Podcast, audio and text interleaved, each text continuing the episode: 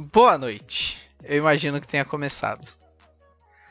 Se começou, digita 3 no chat, por favor. Deixa eu fazer a introduçãozinha aqui. Olha só. Então, vamos lá. É, eu falo o nome de vocês, vocês dão oi. Ok? Então, o, o Denis, que é o pro player do canal. Alô, Aí. Sou eu. E o meu amigo imaginário, o Léo. Buenas noites. E o homem que não pode rir não está entre nós, que é o Mateusão. Que ele não pode rir. A- as musiquinhas de fundo é do Matt Cherney. Tá, vamos, vamos começar esse negócio logo, porque já atrasou demais. É, como que vai funcionar isso aqui? É, eu chamei as pessoas pra participar disso daqui. E cada um montou uma lista de filme diferente. E os filmes incomuns nas listas todas foram classificados pra essa lista aqui. Se você não entendeu, depois você escuta o negócio gravado. É, a gente decidiu fazer 64 filmes. E infelizmente muitos filmes bons, coreanos, japoneses, franceses, etc., não se classificaram, porque nem todo mundo aqui tem bom gosto. E obviamente ninguém aqui teve tempo de ver todos os 64 filmes, então alguns às vezes é, não vai ter tanto argumento assim sobre algo. Principalmente como tá faltando o Matheus, então às vezes vai chegar no filme do Matheus e ninguém vai ter visto o filme do Matheus, ferrou. Exatamente. Eu não concordo É, com todos os verdade, tinha filmes. É, eu não concordo com todos os filmes da lista, mas isso que é divertido, ninguém aqui tem a mesma opinião. Tá, agora regras do torneio. Eu imagino que vocês estão vendo as faquinhas na tela já. Eu também não vi isso aqui, é, os filmes que estão ali. Vai ser X1, um filme contra o outro. Quem escolheu o primeiro filme é o primeiro a falar, quem escolheu o segundo filme é o segundo a falar. Diz por que colocou o filme na lista e qual dos dois, em qual dos dois filmes vai votar e por quê, e por que que gosta e só que você colocou na lista não precisa votar nele. Você pode votar nos filmes bons que eu coloquei. É, a ordem dos filmes foi aleatória. A Vavá, mandem coraçãozinho aí no chat pra Vavá. Ela montou na mão essa lista toda aleatória e ela não manja absolutamente nada de terror. Então o negócio tá realmente aleatório mesmo. Ninguém aqui viu é, a ordem dos filmes, nem eu. E a gente vai revelando eles aqui a cada round e vendo o que dá. A, a ideia hoje é eliminar os 32 primeiros filmes. E aí no sábado que vem, que vai ser Halloween, uh, a gente decide a final pra ver qual filme vai levar o prêmio absurdo de melhor filme absurdo de terror. Absurdo significa é, um, é uma sigla, é absurdo de bom e sensacional com unânime respeito que dá orgulho. Não foi forçado isso, veio naturalmente. Outra coisa importantíssima que eu só fui pensar nisso hoje e eu fiquei muito preocupado.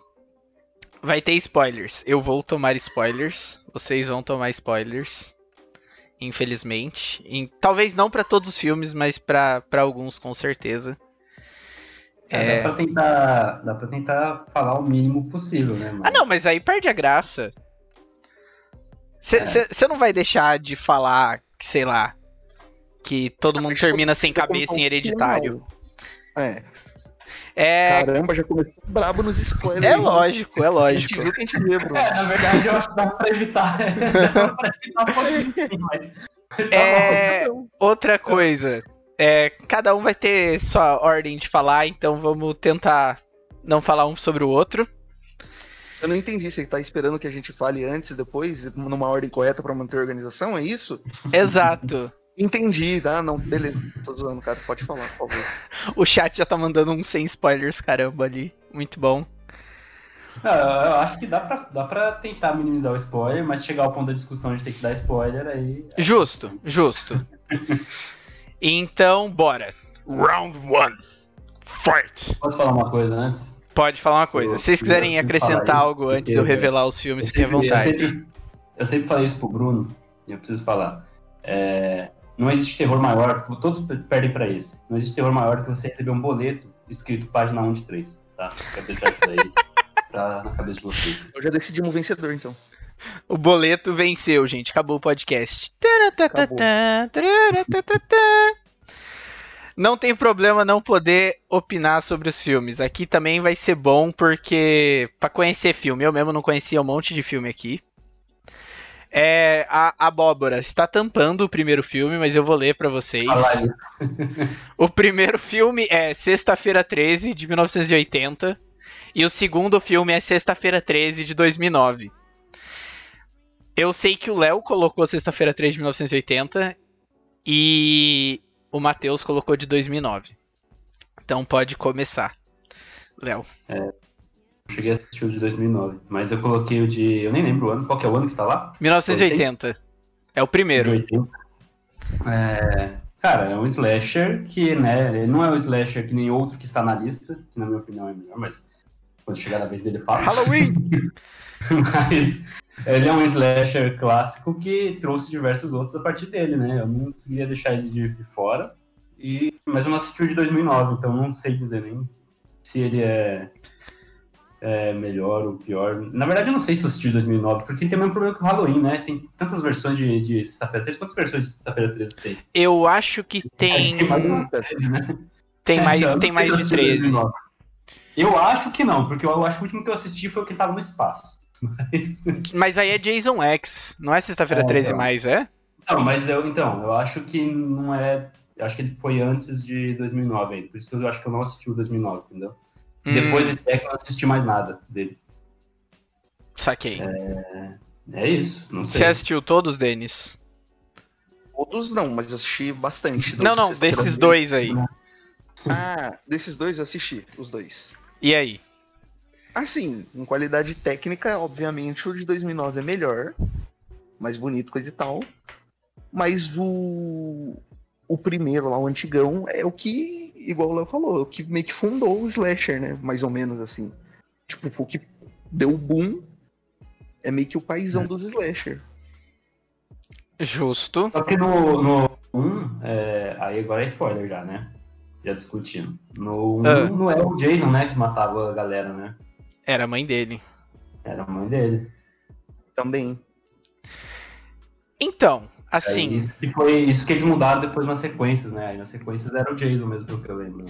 Só, só, um parênteses aqui, é, Vavá, se você puder ir anotando num TXT qual filme vai se classificando, porque eu não vou conseguir ir arrastando eles no meio da live. Mas como a gente só vai fazer a primeira fase, aí não tem problema. Olha, eu sinceramente, eu vi uma cena do de 2009, eu sei que é com o menino do Sobrenatural lá. O, eu acho que é, é um dos dois irmãos. E eu vi, acho que se pá, uma cena do de 1980, porque eu não gosto muito de, de slasher. Dito isso, por ser. É, eu sou muito contra a ideia de que filme velho é melhor que filme novo. Porque tem muito esse negócio de, ah, é clássico e blá blá blá. Dito isso, como é o primeiro Sexta-feira 13, que é um negócio que é. Não necessariamente, mas ele influenciou muito mais o gênero, teve um impacto muito maior, então acho que o valor histórico dele é muito maior que o de 2009, que o de 2009 passou e é isso. Eu vou votar no de 1980, mas eu não manjo o suficiente dos dois para escolher.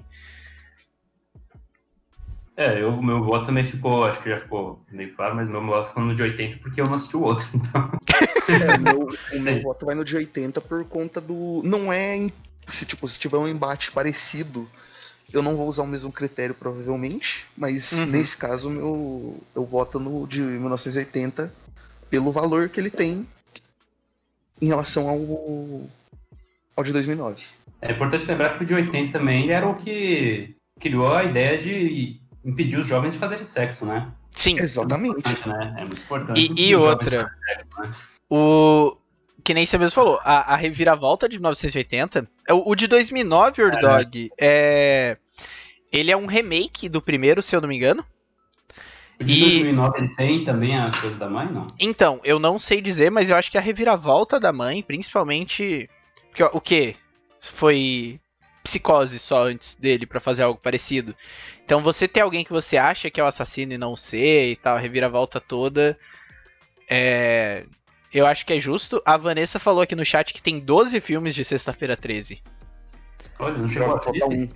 Não chegou a 13. Eu acho que. Eles devem fazer um antes do mundo acabar esse ano. Não, e aí agora é responsabilidade, né? Tem que fazer. Não, com certeza.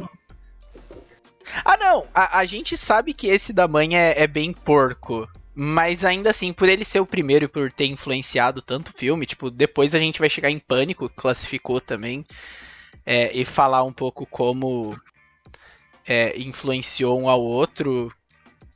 E porque ela só aparece no final. Então, eu acho que por. Todo mundo concordou aqui no de 1980.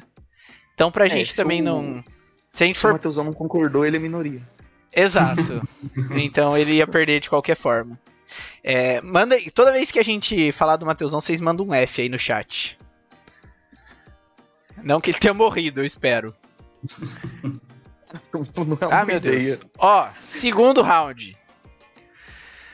The Neon Demon, o demônio de Neon e Rush. A morte ouve. Só pra gente fazer um, um apanhado aqui.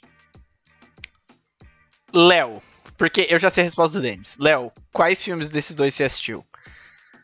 Eu assisti. Eu acho que foi só o New Demon. Você assistiu? Eu assisti há um bom tempo atrás. Literalmente meia hora. Faz umas duas. Certo. Denis, você assistiu Neon Demon? Não. Não achei fácil e eu sou millennial. Eu, eu compartilhei. É, eu, a locadora. Tá, não, de é, falar você compartilhou e eu nem baixei do seu, eu peguei e baixei no torrent. a gente, a gente não a- apoia. A gente não apoia pirataria aqui, a gente aluga do, do Apple lá. Tá. É. Então. Você viu Neon Demon, você não viu A Morte Ouve. Eu vi Neon Demon e eu não vi A Morte Ouve. Mas, mas vamos.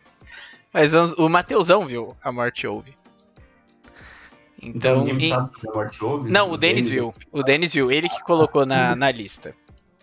Então vai. Eu vou falar de Neon Demon. Ah, meu Deus, spoiler. Volta.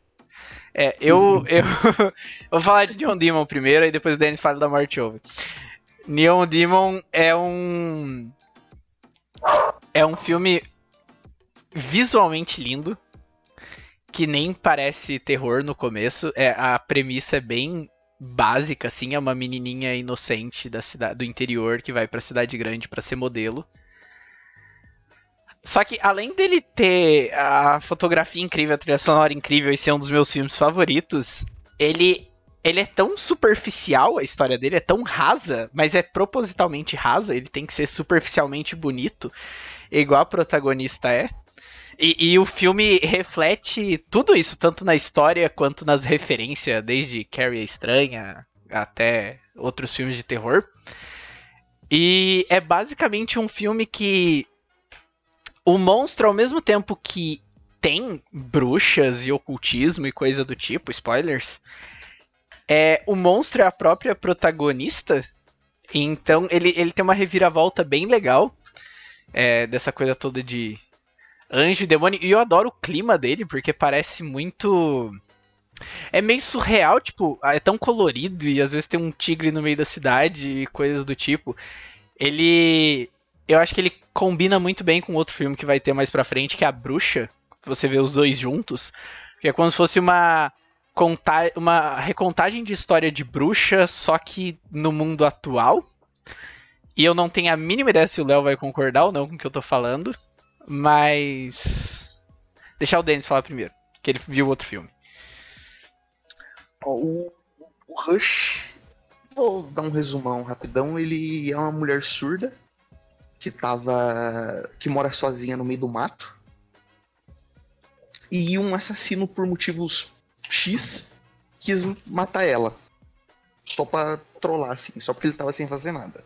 O motivo X é spoiler ou. O motivo X é porque realmente, tipo, ele só tava lá de rolê, ele viu a menina surda e ele achou legal matar ela. Ah, Tipo, não tem um motivo mais profundo. ok. Cara, é só zoar. Mas. É, ele só, só falou, vou trollar aqui. Mas é interessante porque, assim, igual uma caralhada de outros filmes que tem por aí, desse sentido, ele. diferente, né? Ele. Tipo, os dois têm umas, umas ideias inteligentes. Eles não ficam, tipo, ah, eu vou correr aqui pra esse lugar no meio do mato, sem ninguém me ver, sem luz, sem nada. Tipo, tanto a menina surda, pra sobreviver, ela tem umas ideias inteligentes, quanto o assassino, pra pegar ela, tem umas ideias ainda mais inteligentes. Então vira tipo um joguinho de xadrez. É nada tipo, oh meu Deus, que profundo, mas Uhum. é mais divertido por conta disso. Ó, ah, uns comentários do chat aqui. Falaram que o assassino do Rush é o próprio Sérgio Malandro. Isso mesmo, porque ele só tava lá, ele mata uma pessoa pr- primeiro, tipo, vizinha entre aspas, porque ela mora no meio do mato. E a outra casa no meio do mato é bem distante. Mas é de uma amiga da, da surda, Uhum. da protagonista. E aí quando ele mata essa mulher, essa, tipo, ele tá mal- tentando matar essa mulher, ela corre pra casa da surda, tenta chamar ela, mas a mulher é surda. E o cara vê que, tipo, ele matou a mulher na porta da casa da, da, da protagonista e ela não, não teve reação nenhuma. E ele achou aquilo interessante, ele viu que ela era surda. E aí que ele achou. Tipo, ficou brincando com ela, tentando matar ela. Ok. Leonardo. Mas aí, cada um votou nos seus? Como que é? Eu falo agora. eu Não, falo não. meu aí? É, você, você começa votando, vai. Porque assim, eu acho Cara, que. é. É, Eu é, acho que o Neil Demon tem nada. Eu achei interessante, foi mal. Não achei nada disso. eu, eu sabia que você não ia curtir. Assim, não, não vou falar nada interessante. É, a fotografia é realmente bonita. Tem uma É fotografia lindo. bonita e tudo mais. Só que eu acho que não tem nada a ver com a bruxa que você mencionou. Eu acho que o filme, ó, sinceramente, cara, teve duas cenas que eu me interessei no filme. Quais? Uma de. Que, que, que- não que me interessou. Tem o Keanu assim, Reeves, hein? bizarro, né? Então, as, suas- as cenas que me chamaram a atenção foi a do Keanu Reeves e uma outra que é de necrofilia lá, que chamou a atenção. Nossa, essa E cena é boa. Filme, cara, eu fiquei entediado a maior parte do tempo. Eu achei a menininha lá mó sem sal, cara. Aquela menininha muito chata, velho. Só, Não só, sem personalidade nenhuma. Eu realmente não. Eu comprei mais a ideia ouvindo aí a do Dennis do Rush do que a do. do... só, só uma observação sobre a cena de necrofilia em Neon Demon. É, eles contrataram uma figurante pra ficar deitada lá pra ser morta. E aí vem a atriz e começa a pegar ela. E a atriz cuspiu dentro da boca da morta e o diretor adorou, então eles mantiveram isso. E eu não sei o quão isso entra como. É, sei lá. O Mexer foi assim. Não, porque tem a cena de necrofilia, aí o Bruno, ah, essa cena é boa. Essa cena é boa mesmo, o Léo mesmo falou. Não, eu ainda tentei me corrigir antes, não é que eu me interessei. assim. Não, não, é que a cena é, é bem não. creepy. É uma cena bem boa. É porque assim, o filme é sobre.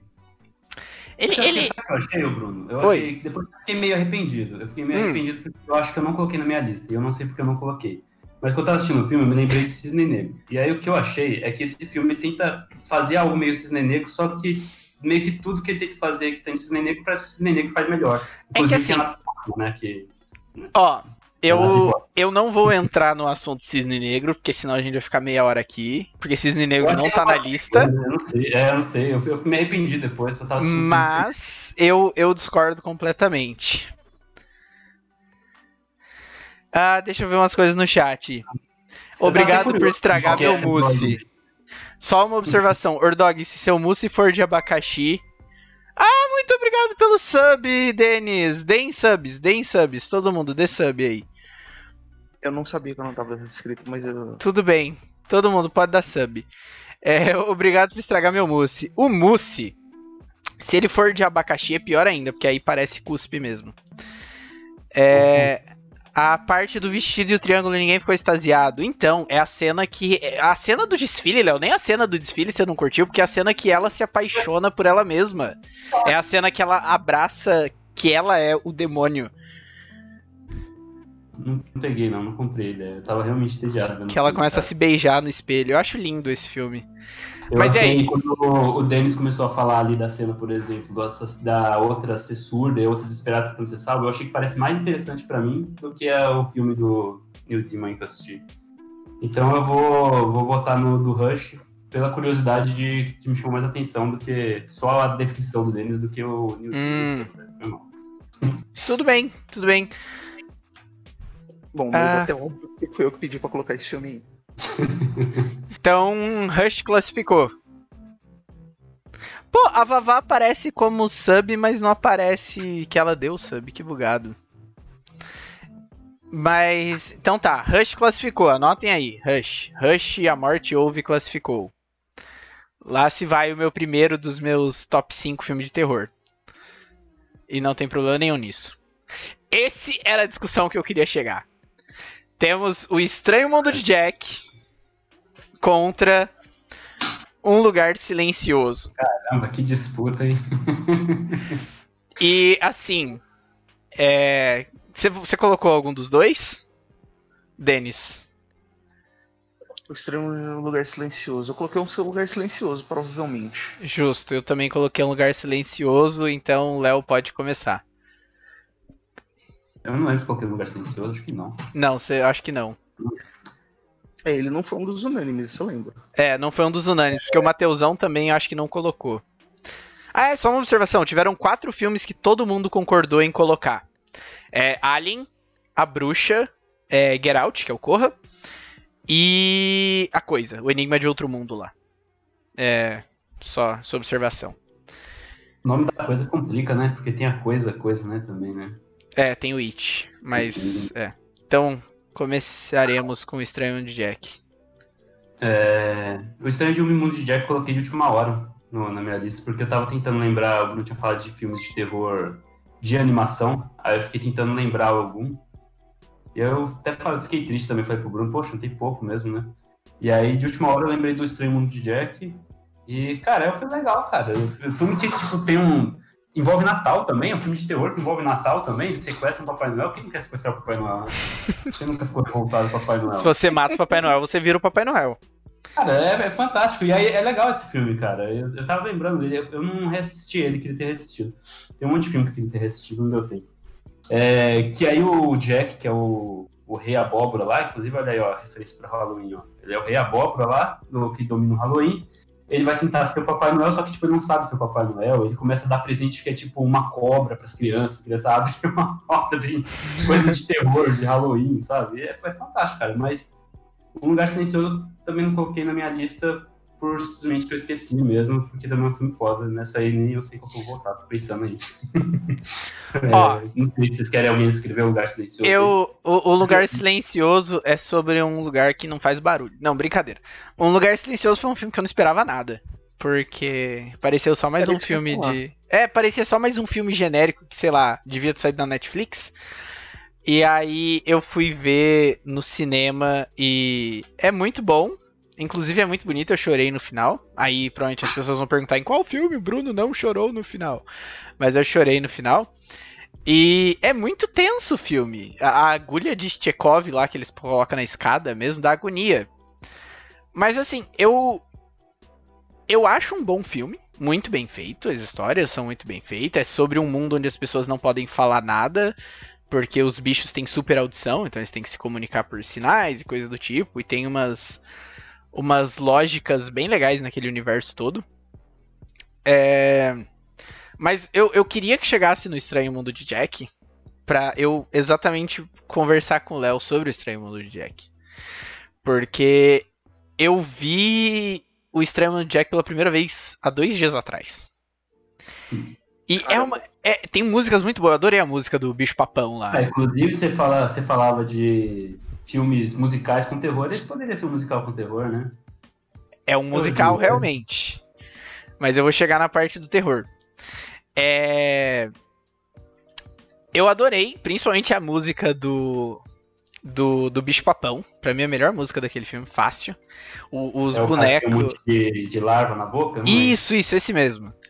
E o, o, os bonecos são lindos, o visual é lindo. Dito isso, é um filme de Natal. Não é um filme de terror. Porque todo o lance dele aprender e tal, da historinha, do romance, tudo. Em nenhum momento, tipo, ele começa depois que o filme de terror acaba, digamos assim. Tá todo mundo indo se arrumar. Eu não lembro do. do Porque ele começa quando o Halloween acaba. E toda a história do filme é sobre o Jack aprender que ele não pode tomar controle do Papai Noel, que é sobre bondade, é sobre amor. Ele também aprende a amar a menininha lá que, ele, que gosta dele. Então eu acho que pela mensagem do filme é muito mais de Natal, porque em momento algum dá medo? Ou é tenso? Ou coisas do tipo? Ah, mas aí qualquer filme de animação eu acho que é difícil de dar medo, né, cara? Qual filme de animação que dá realmente medo? O outro filme de animação que está nessa lista. Os outros dois, na verdade. Tem um Ah, anime e eu tem acho que eu sei qual que é, mas não acho que dá medo, medo, não. Mas eles são pelo menos desconfortáveis. Tá, tá, concordo. Então, assim, eu vou num lugar silencioso, porque sim, é um ótimo filme, é um bom filme mesmo. Eu gosto muito. E eu também adorei Estranho Mundo de Jack, mas eu não acho que o Estranho Mundo de Jack seja terror, mas é aquilo que a gente conversou também sobre o que é terror e o que não é terror e como é subjetivo pra cada um. Denis. Eu voto num lugar silencioso por aquilo que ele falou, porque é aquilo que você falou de dele ter surpreendido. Eu achei a mesma coisa.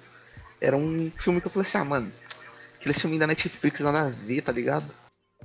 Mas verdade- me surpreendendo e ele é um filme excelente.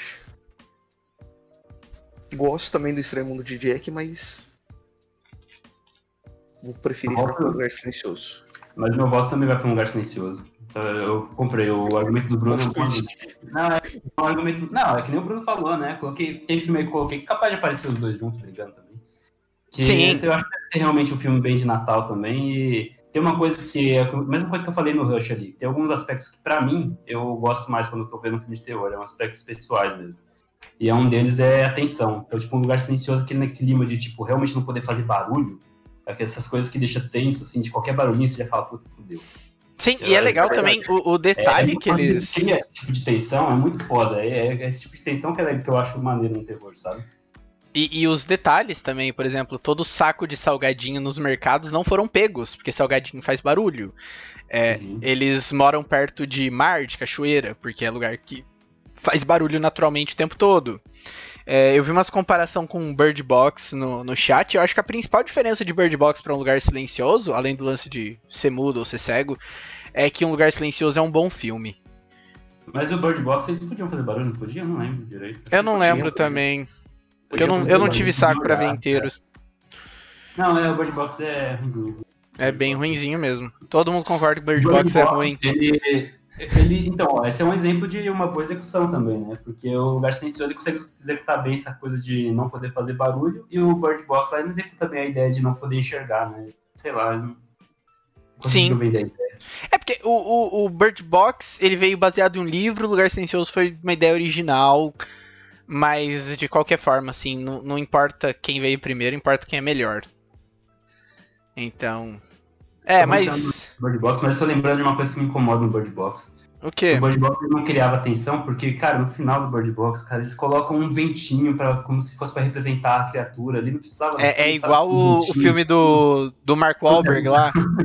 É, muito, é tipo isso. É muito ruim, cara. Ah, não, cara. Ó, Bird Box, o Lusca falou, Bird Box era o mesmo esquema, só que os bichos eram invisíveis, mas quem olhasse pros monstros ficava louco e se suicidava. Vocês eram invisíveis? Eu não lembro que eles eram invisíveis. Mas, é, é, cara, isso- o Lusca tá descrevendo The Happening. Só que The Happening é um filme muito melhor porque o Shyamalan fez um filme de comédia sem saber. Ah, Lugar Silencioso é o que mesmo? Aquele filme tem uma família com uma pessoa muda e todo mundo fala em língua de sinal? Exatamente esse filme. Que o molequinho mora, morre nos primeiros 5 minutos. Então, todo mundo concorda? 3 a 0 Lugar Silencioso. Todo mundo Sim. concorda. Show. Próximo filme, Round 4, Fight. Quando eu olho pra faquinha Nossa que tá senhora. eu Esse, olha, temos A Meia-Noite Levarei Sua Alma, que é um filme nacional, acho que é o único filme nacional na, na nossa lista, não é? Eu acho que é. Que é de 1964. E Hack, que é um filme mexicano? Eu acho que é mexicano. Eu sei que ele é. Eu acho que é Ele espanhol. fala espanhol, mas eu É. não lembro se ele é da Espanha ou se ele é Eu acho que mexicano. ele é da Espanha. Eu acho que ele é da Espanha. Ok. Porque eu, eu mencionei isso com o Bruno, que quando eu fui assistir, é, tinha dois hack no mesmo ano. Eu fiquei tendo dúvida. Eu falei, caramba, dois hack no mesmo ano. Qual que é o hack que o pessoal colocou na lista? aí eu fui pesquisar, aí eu vi que, que o original era da Espanha. Eu falei, ah, vou nesse. É, não, foi, foi esse mesmo, foi esse mesmo. Tá. Pode falar você, Léo, porque você colocou a Meia-Noite Levarei Sua Alma aqui. E eu não vi. Você viu, Denis? Não. Porque eu não vi, então também. Mas eu tô tentado a comprar a descrição do Léo, ainda que Ah, ele não, eu, eu já votei em A. Meia-Noite Levarei Sua Alma, mas depois eu digo por quê. Mas é sacanagem também. Não, depois eu digo por quê. Vai, você começa, Léo.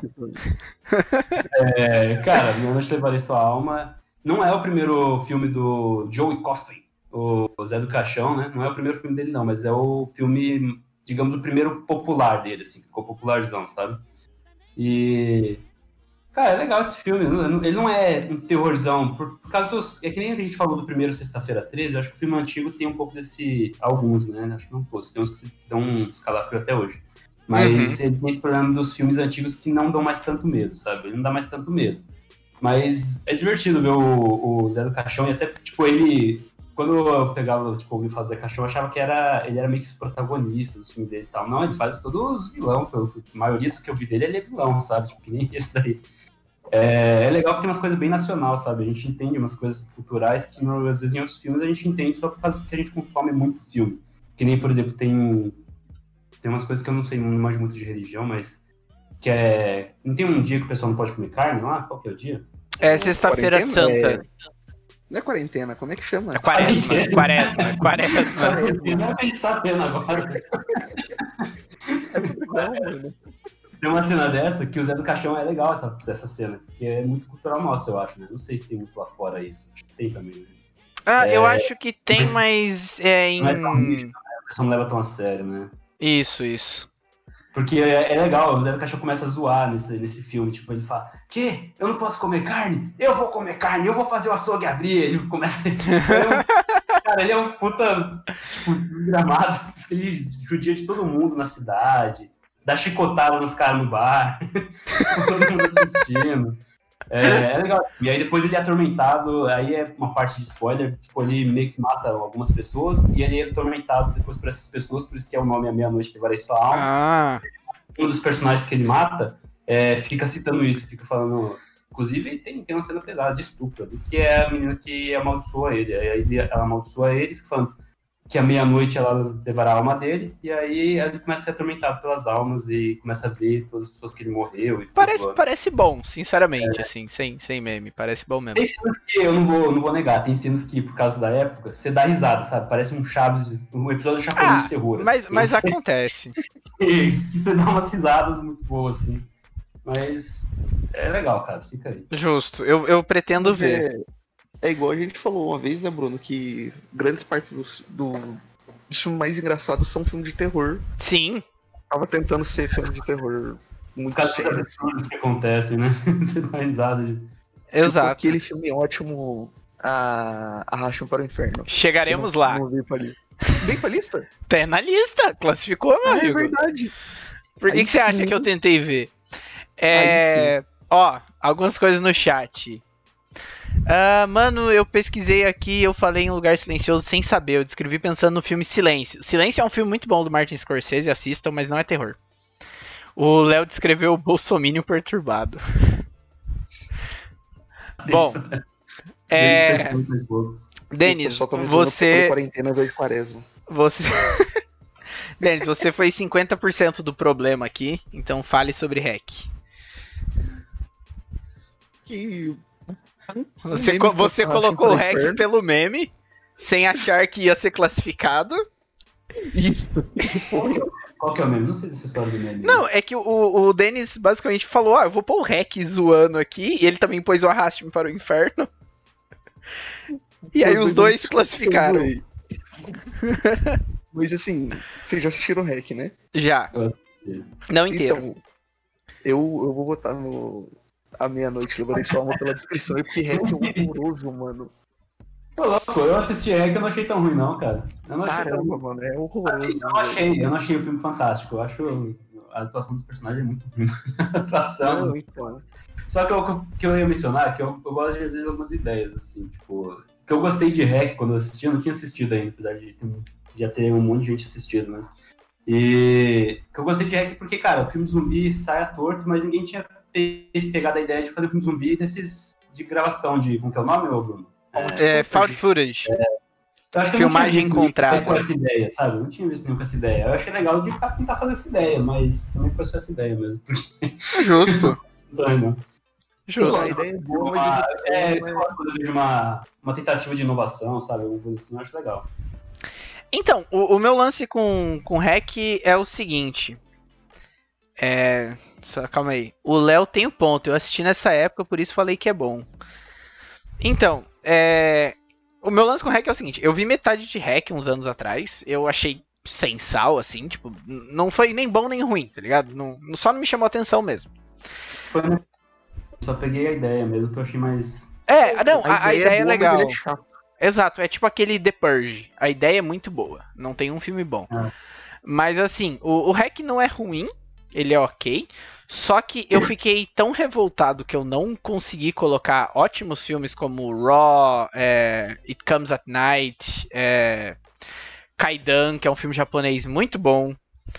Que eu falei, mano, tem hack na lista e não tem todos esses filmes bons, sabe? Eu fiquei meio revoltado com isso. Mas baseado Ah, é. assim, se eu não é conhecesse. Oi?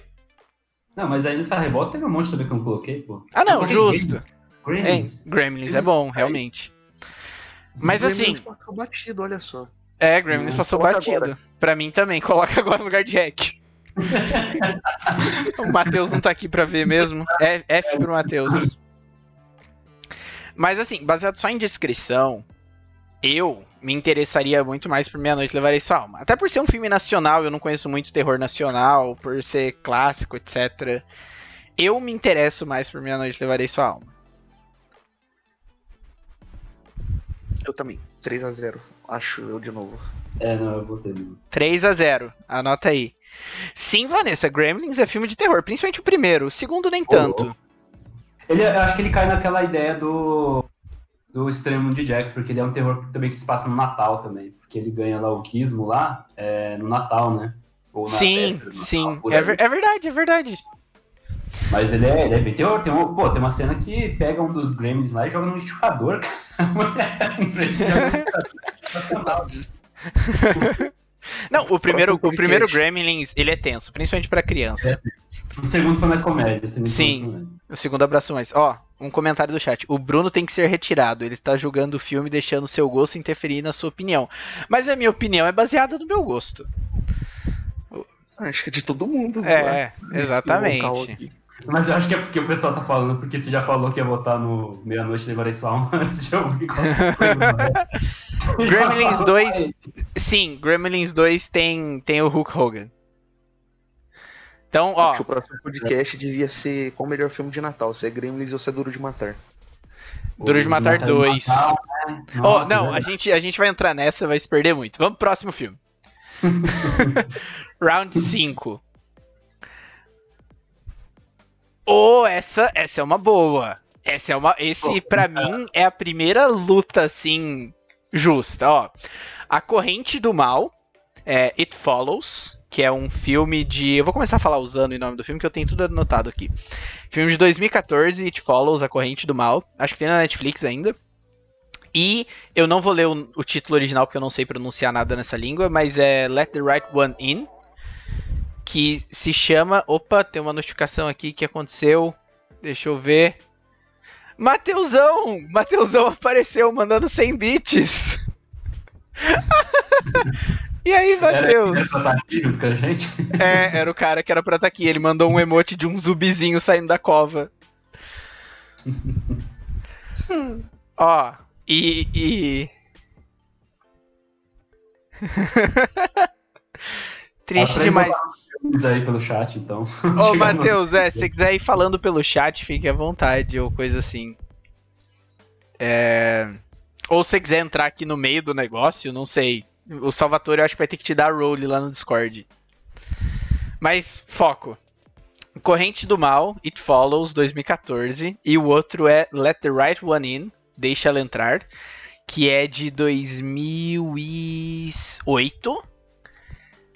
E é da. É da onde, Léo? É da Indonésia? Não, acho que é sueco, se eu não me engano. É isso, é sueco, sueco. Então. Quem já viu ambos aqui? Eu não vi nenhum inteiro. É. Inteiro. Eu vi o It Follows, eu comecei a assistir por algum motivo, eu parei e acabei deixando pra lá. Certo. Léo, você viu os dois também? Os dois. Eu também vi os dois. Então eu, eu falo da corrente do. Ah, fala da corrente do mal, eu falo, deixa ele entrar ou tanto faz? Tanto faz, cara. Ó, então, resumidamente, a corrente do mal, como a maioria dos filmes de terror, é sobre sobre sexo. Adolescente fazendo sexo? Ah, Exato. eu sei, lembrei, lembrei qual que é. Exato, é uma metáfora pra DST esse Aí filme. é, esse outra Inclusive, né? ele tem uma cena muito. Porque é- a ideia basicamente é a seguinte: depois que você faz sexo com uma pessoa, um, um espírito começa a te seguir. Até você passar isso pra outra pessoa. É, é basicamente encaminho o e-mail pra mais 10 pessoas. Só que o filme sobre encaminhar o e-mail pra mais 10 pessoas não chegou ainda. Ele está na lista, mas não chegou ainda. E. Tem, acredite. Tem, porque. Ah, o Matheus colocou It Follows, ele também viu os dois. É assim, eu gosto muito do It Follows, porque ele é um filme tenso, porque é um dos poucos filmes que o monstro é devagar, é literalmente uma pessoa andando devagar e andando atrás de você, pra sempre, assim, É. onde você tiver, vai ter aquela mesma pessoa te seguindo, até você passar isso pra outra pessoa. E pode falar, deixa ele entrar. É, isso aí que você falou é legal mesmo. Porque eu, não lembro de algumas coisas, mas agora você falando, eu lembrei. Ele vai, se ele não conseguir, não pode correr, né? Ele só pode andar, né? Sim, sim, e é, é um negócio desesperador, porque assim, tem várias cenas, tipo, ela na multidão, que você consegue ver algumas pessoas vindo na direção dela e você não sabe se é mesmo monstro ou se é só uma pessoa andando normal. Então, tipo, ele dá aquele pânico de mesmo de você estar num lugar cheio de gente, que era pra ser um lugar seguro, tipo a escola da menina, ainda dá aquele aí, pânico, né? porque pode ser qualquer um vindo atrás dela. Sim. O, o Deixa Ela Entrar. Eu fico perdido ainda. A gente tá fazendo descrição e votação já ou a gente tá descrevendo só? Só descrevendo. Porque eu, sinceramente, ainda não sei em qual eu vou votar. É, eu acho que já tenho uma ideia já. Mas o Deixa Ela Entrar, eu não sei se você viu o americano, mas Não. o americano também é, um- é uma boa adaptação, americano. Ele não, não perde muito pro original, não. É um da- das poucos casos que a adaptação não ficou tão ruim assim. Uhum. É, e aí ele é sobre uma. Isso já é um spoilerzinho, mas no, com o grupo não tem como, né? É, porque uma das partes legais é você entendendo que a menina, tipo, tem, do, tem dois personagens, crianças, adolescentes, young adults, acho que é young adults, não sei. É, que eles. Se muda uma menina pro lado do caso do menino, né? E essa menina é toda estranha, o pai dela deixa ela sempre presa, e aí tem um monte de jornalzinho lá no, tampando janela, essas coisas aí você vai descobrindo com o tempo que ela é um vampiro, né? Uhum. E é legal a ideia de. É aquela coisa que eu falei, a mesma coisa do rap. É legal quando você pega um elemento já conhecido, tipo vampiro, zumbi, essas coisas, tem que fazer um negócio diferente. Aí você deixa ela entrar faz isso. É, tem até um. Acho que eu nem vou falar no final, mas tem uma surpresa bem bacana no final. Da, você fica desconfiado do pai da menina o tempo todo, e aí isso já talvez seja um pouco spoiler, mas. É, e. Cara, é um filme legal, mas. Não sei, se eu já posso falar meu voto? Não. Não, só, só um parênteses. Assim, eu não sei se é porque eu tinha assistido bastante coisa de vampiro antes de ver esse filme, mas eu acho que eles não tentam esconder quem é o que pode ser o pai dela ou não. Eu não vou dizer o que- o que realmente é pra não dar spoiler, mas assim, eu acho que eles não tentam fazer uma reviravolta. Não, não, forçar, assim, É, acho que não. mas, é mas se legal você. É, força, se você. sabe? É, é, é uma, é uma coisa. Eu gostei desse filme porque, que nem você falou, ele pega vampiros e ele dá uma. Ele dá uma cara nova pra ideia e pra situação, inclusive. Até por E é- ser é crianças. que- Por ser uma criança vampiro. É, fica mais bizarro. O versão E. bacana desse filme é aquele com a Chloe, Chloe Grace Moretz? Isso, esse daí é o americano. Ah, tá. Não, é, dizer melhor. É parecido? É parecido, não perde Hum, não. Eu melhor. Mas assim, ele faz uma coisa que eu acho que a bruxa também faz muito bem, que é pegar essa mitologia e incorporar um monte de coisa relacionada a vampiros numa história só e tudo ser bem feito, porque assim, não é só, ah, isso é sobre vampiros. A história principal é muito mais sobre sobre as pessoas ali, e o que tá acontecendo com elas. Porque o protagonista não é um vampiro, o protagonista é um menininho de uns 8 anos que sofre bullying na escola. E, e o porquê dele se envolver com essa menininha e a história toda por trás disso é, é muito bem feito, é muito bom e é muito diferente. Assim, não é um filme de terror. Não é nem um filme. Assim, ele é um filme de terror, ele tem cenas horríveis, mas ele também tem uma história ali por trás muito. Eu não sei se é bonita, porque depende da sua opinião do final. Mas eu acho que os filmes de terror bem, bem executados vão ter toda uma história por trás, né? Não vai ser só terror, né? Exato. E que nem o Matheus falou, eles colocaram os vampiros dentro de um cotidiano adolescente de escola e tal. E eu não vou entrar em Crepúsculo, mas sim, ele fez isso também.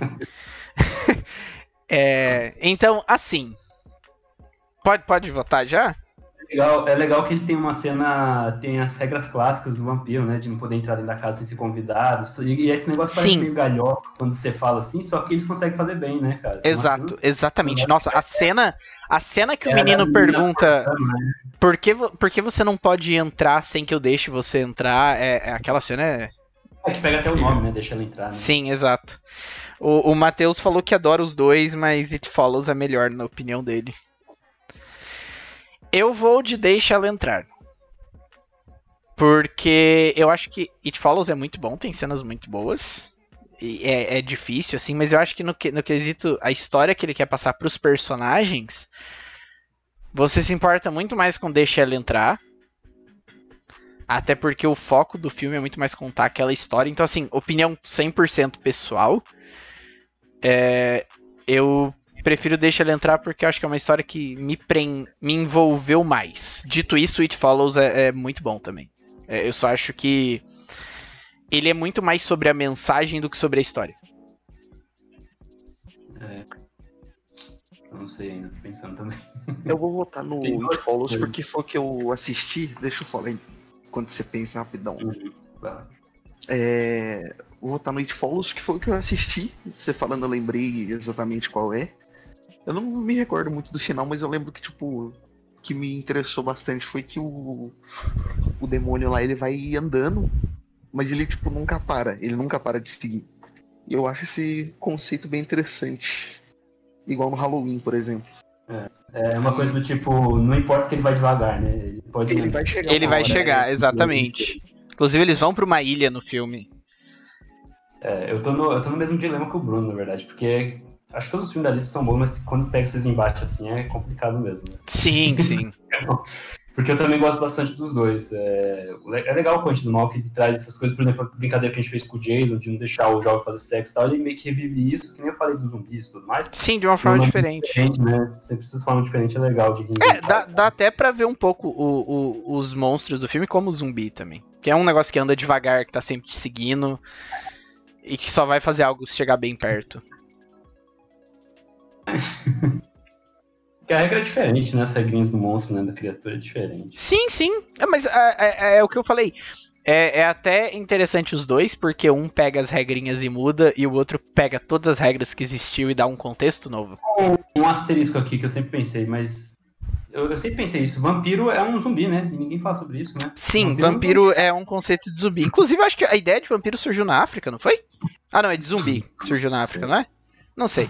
Eu disse nada. Zumbi tem a ver com religião e tal. Sim. A cena da praia em It Follows é sensacional, falaram aqui. E eu aí? Tô, eu, tô, eu tô- eu acho que eu vou de. Eu gosto dos dois também. Eu preciso deixar bem, bem saltado isso. Eu gosto dos dois, eu indico os dois, mas eu vou de It Follows, porque eu acho que é, tem, é muito mais tensão em questão de terror mesmo, de aquela criatura andando e que nem a gente falou dela nunca parar, tá sempre É justo. atrás, precisa passar pra alguém. E normalmente tem a forma de passar, uma das melhores formas seria conhecendo alguém, então meio que você passaria pra alguém que você sabe que você ferraria aquela pessoa. Uhum. É, eu acho que em questão de tensão é melhor, mas os dois são, são muito bons. Show, então, ó, It Follows 3x1 aí, vamos contar o voto do Mateusão também. Que ele está aqui presente.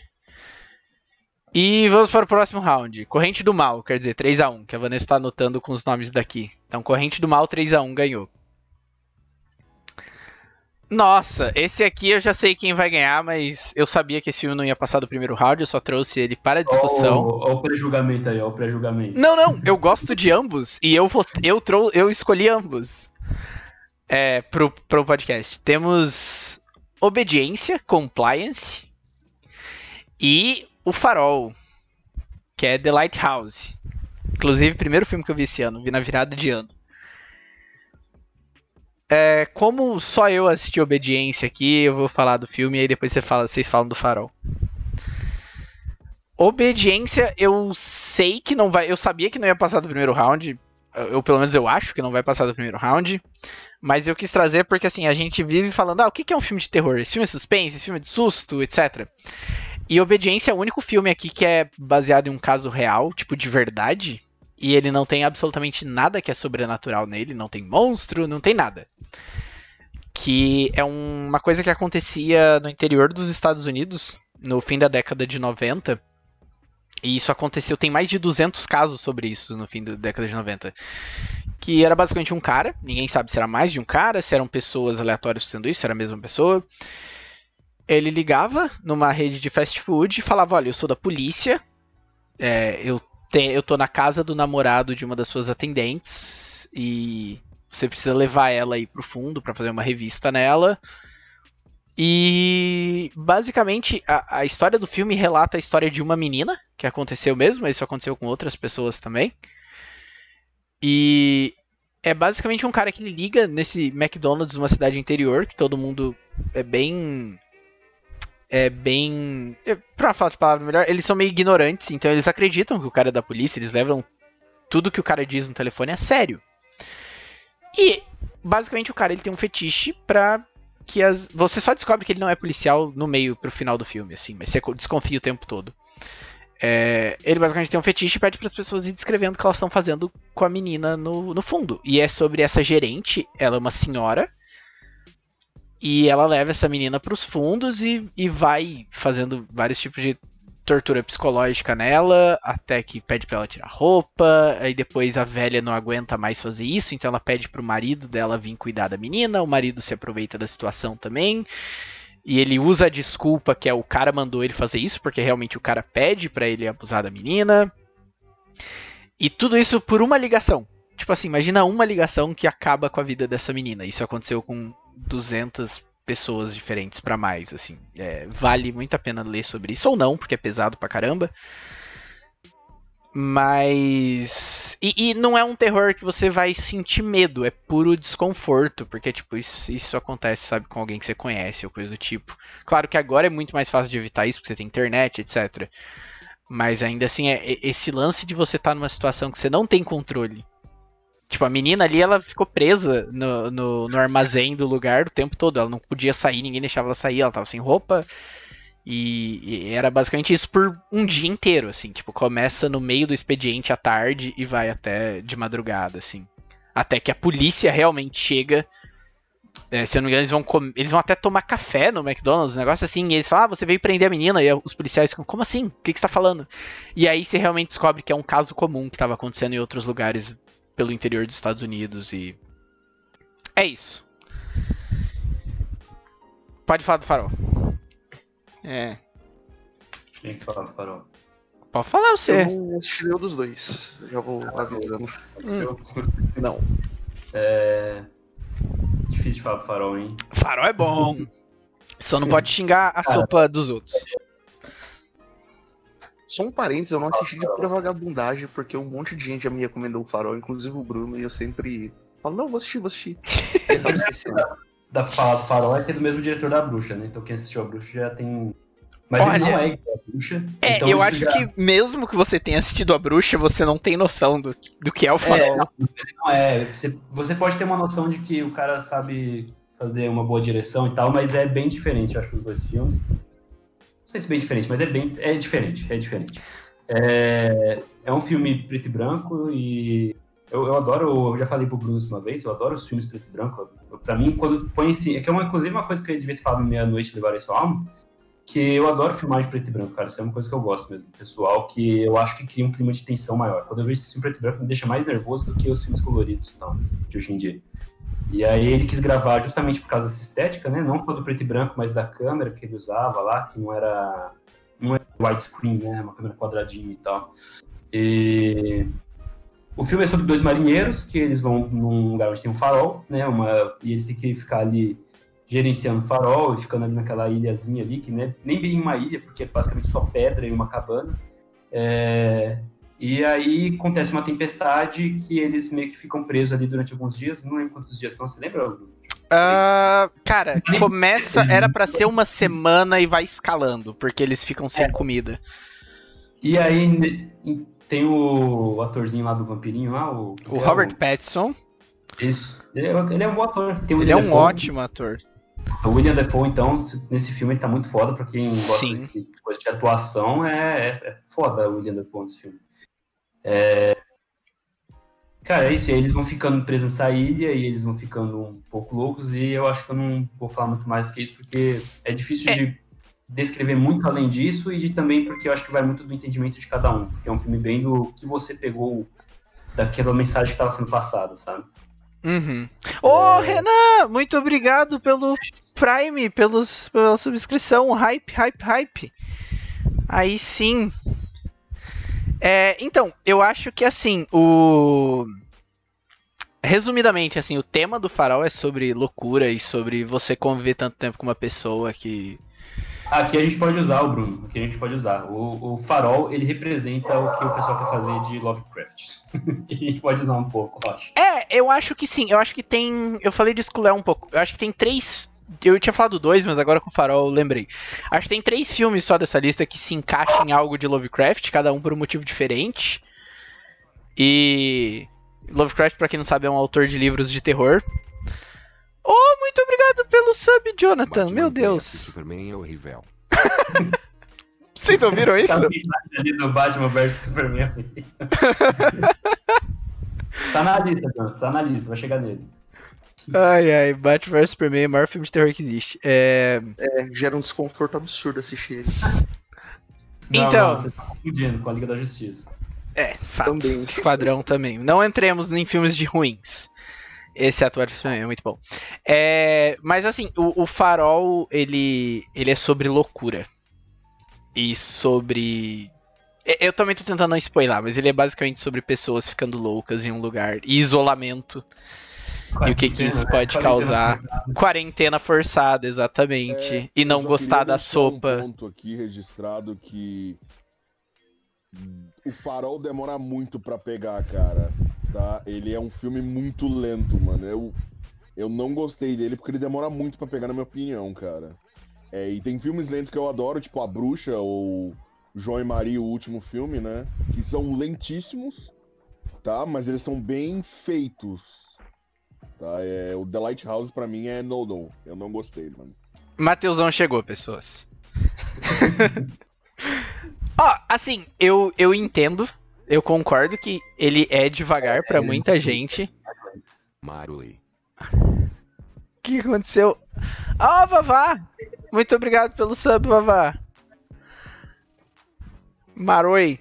Então, eu concordo que o Farol é lento, mas eu gosto muito do ritmo dele. Eu entendo perfeitamente quem não gosta. Mas eu, eu concordo que, que alguém pode, poderia achar lento, assim. Olha só, Hype Train, Hype Train. Ah, não, né? Ele é um filme lento, né? Não, ele, ele é um filme lento, sim. Até porque é para mostrar a sanidade deles indo aos poucos e tal. Então. E aí, senhores? Quem vai do quê? Eu voto no Farol, porque a descrição do outro é boa, mas eu acho que só pelo fato de falar que é realmente coisa de fatos reais, eu nunca gosto de quando engrandece um negócio muito real, sabe? Uhum. Então, além disso, eu voto no Farol porque foi o filme que eu assisti e eu curti o Farol, apesar de ser lento tudo. Eu, eu gosto exatamente por ser lento. É. Eu vou votar no, no Compliance, na Obediência, porque eu não vi o filme, mas eu já vi a história real. Histórias, né? Uhum. Acontecendo, uhum. descrições dela. Eu não sabia que o filme era disso. Se eu soubesse, teria assistido. Mas Senhor Matheus? real. É, Cara, a minha opinião ela é inválida, porque eu não consegui assistir o Farol, então para mim é um não-no, por mais que eu goste muito da estética, igual o Guri falou, de preto e branco, eu gosto muito de coisa no ar, detetive, uhum. muito preto e branco. É, então, e Compliance, mano, por mais que eu queira votar, tipo, eu não sei se é o meu tipo de filme de terror, né? Então, meu voto aqui é nulo, mano. Eu voto na Tempestade. Pronto. na loucura. Exato. Tá, é. Léo votou no farol, Denis na obediência, então eu vou decidir. Holy shit! Tá, meu Deus. Sinceramente, e- eu quis trazer compliance. É. Porque. Eu, eu queria apresentar esse filme pra mais gente. E eu acho ele um filme muito bom, muito estressante. Mas eu vou de Farol porque ele é tão diferente de outros filmes de terror que tá aqui. E eu não digo assim, às vezes até, tipo, que nem o Matheus falou, o Matheus não gosta. Por exemplo, tem filmes aqui nessa lista que eu não curto tanto, mas eu sei que provavelmente eu votaria neles pelo simples fato que. Tá, tá pelo menos fazendo algo diferente, tá ligado? E assim, não é um diferente ruim, que nem o pessoal citou o Bird Box aquela hora. É. Então, eu, eu vou no Farol porque. Porque eu, eu gosto muito do Farol, ele é um filme estressante, ele tem uma cena de 5 minutos sem corte sobre um cara xingando sopa do outro. E falando assim parece uma bosta. Mas acho que vale a pena dar uma chance, assim, só pelo. E o trabalho que levou também pra fazer. É, uma a parte que o William Defoe, né, amaldiçoou o Robert Pattinson. Exatamente. Então, Farol classificou aí 3 a 1 e um voto nulo. É, Bom, deixa eu fazer uma uma pergunta, pausa. Diga, faça a pergunta. Antes de fazer uma pausa rapidão, mano. Antes de. Eu sei que eu cheguei atrasado e não tenho. Não tem. Mas, mas enfim, é. Que filme já foi, mano? Ah, tá. Seguinte, foi Sexta-feira 13 original contra Sexta-feira 13 remake. O original ganhou. É. Peraí, o remake de 2008? É, 9. 9, isso. Bruno, enquanto você repassa o filme rapidinho, eu vou para beber uma água ali rapidinho e já volto. Tá bom, tá bom. Aí. É, o, o, o original ganhou do remake. Ok. O segundo round foi o Demônio de Neon, Neon Demon, é, contra Rush, A Morte Ouve.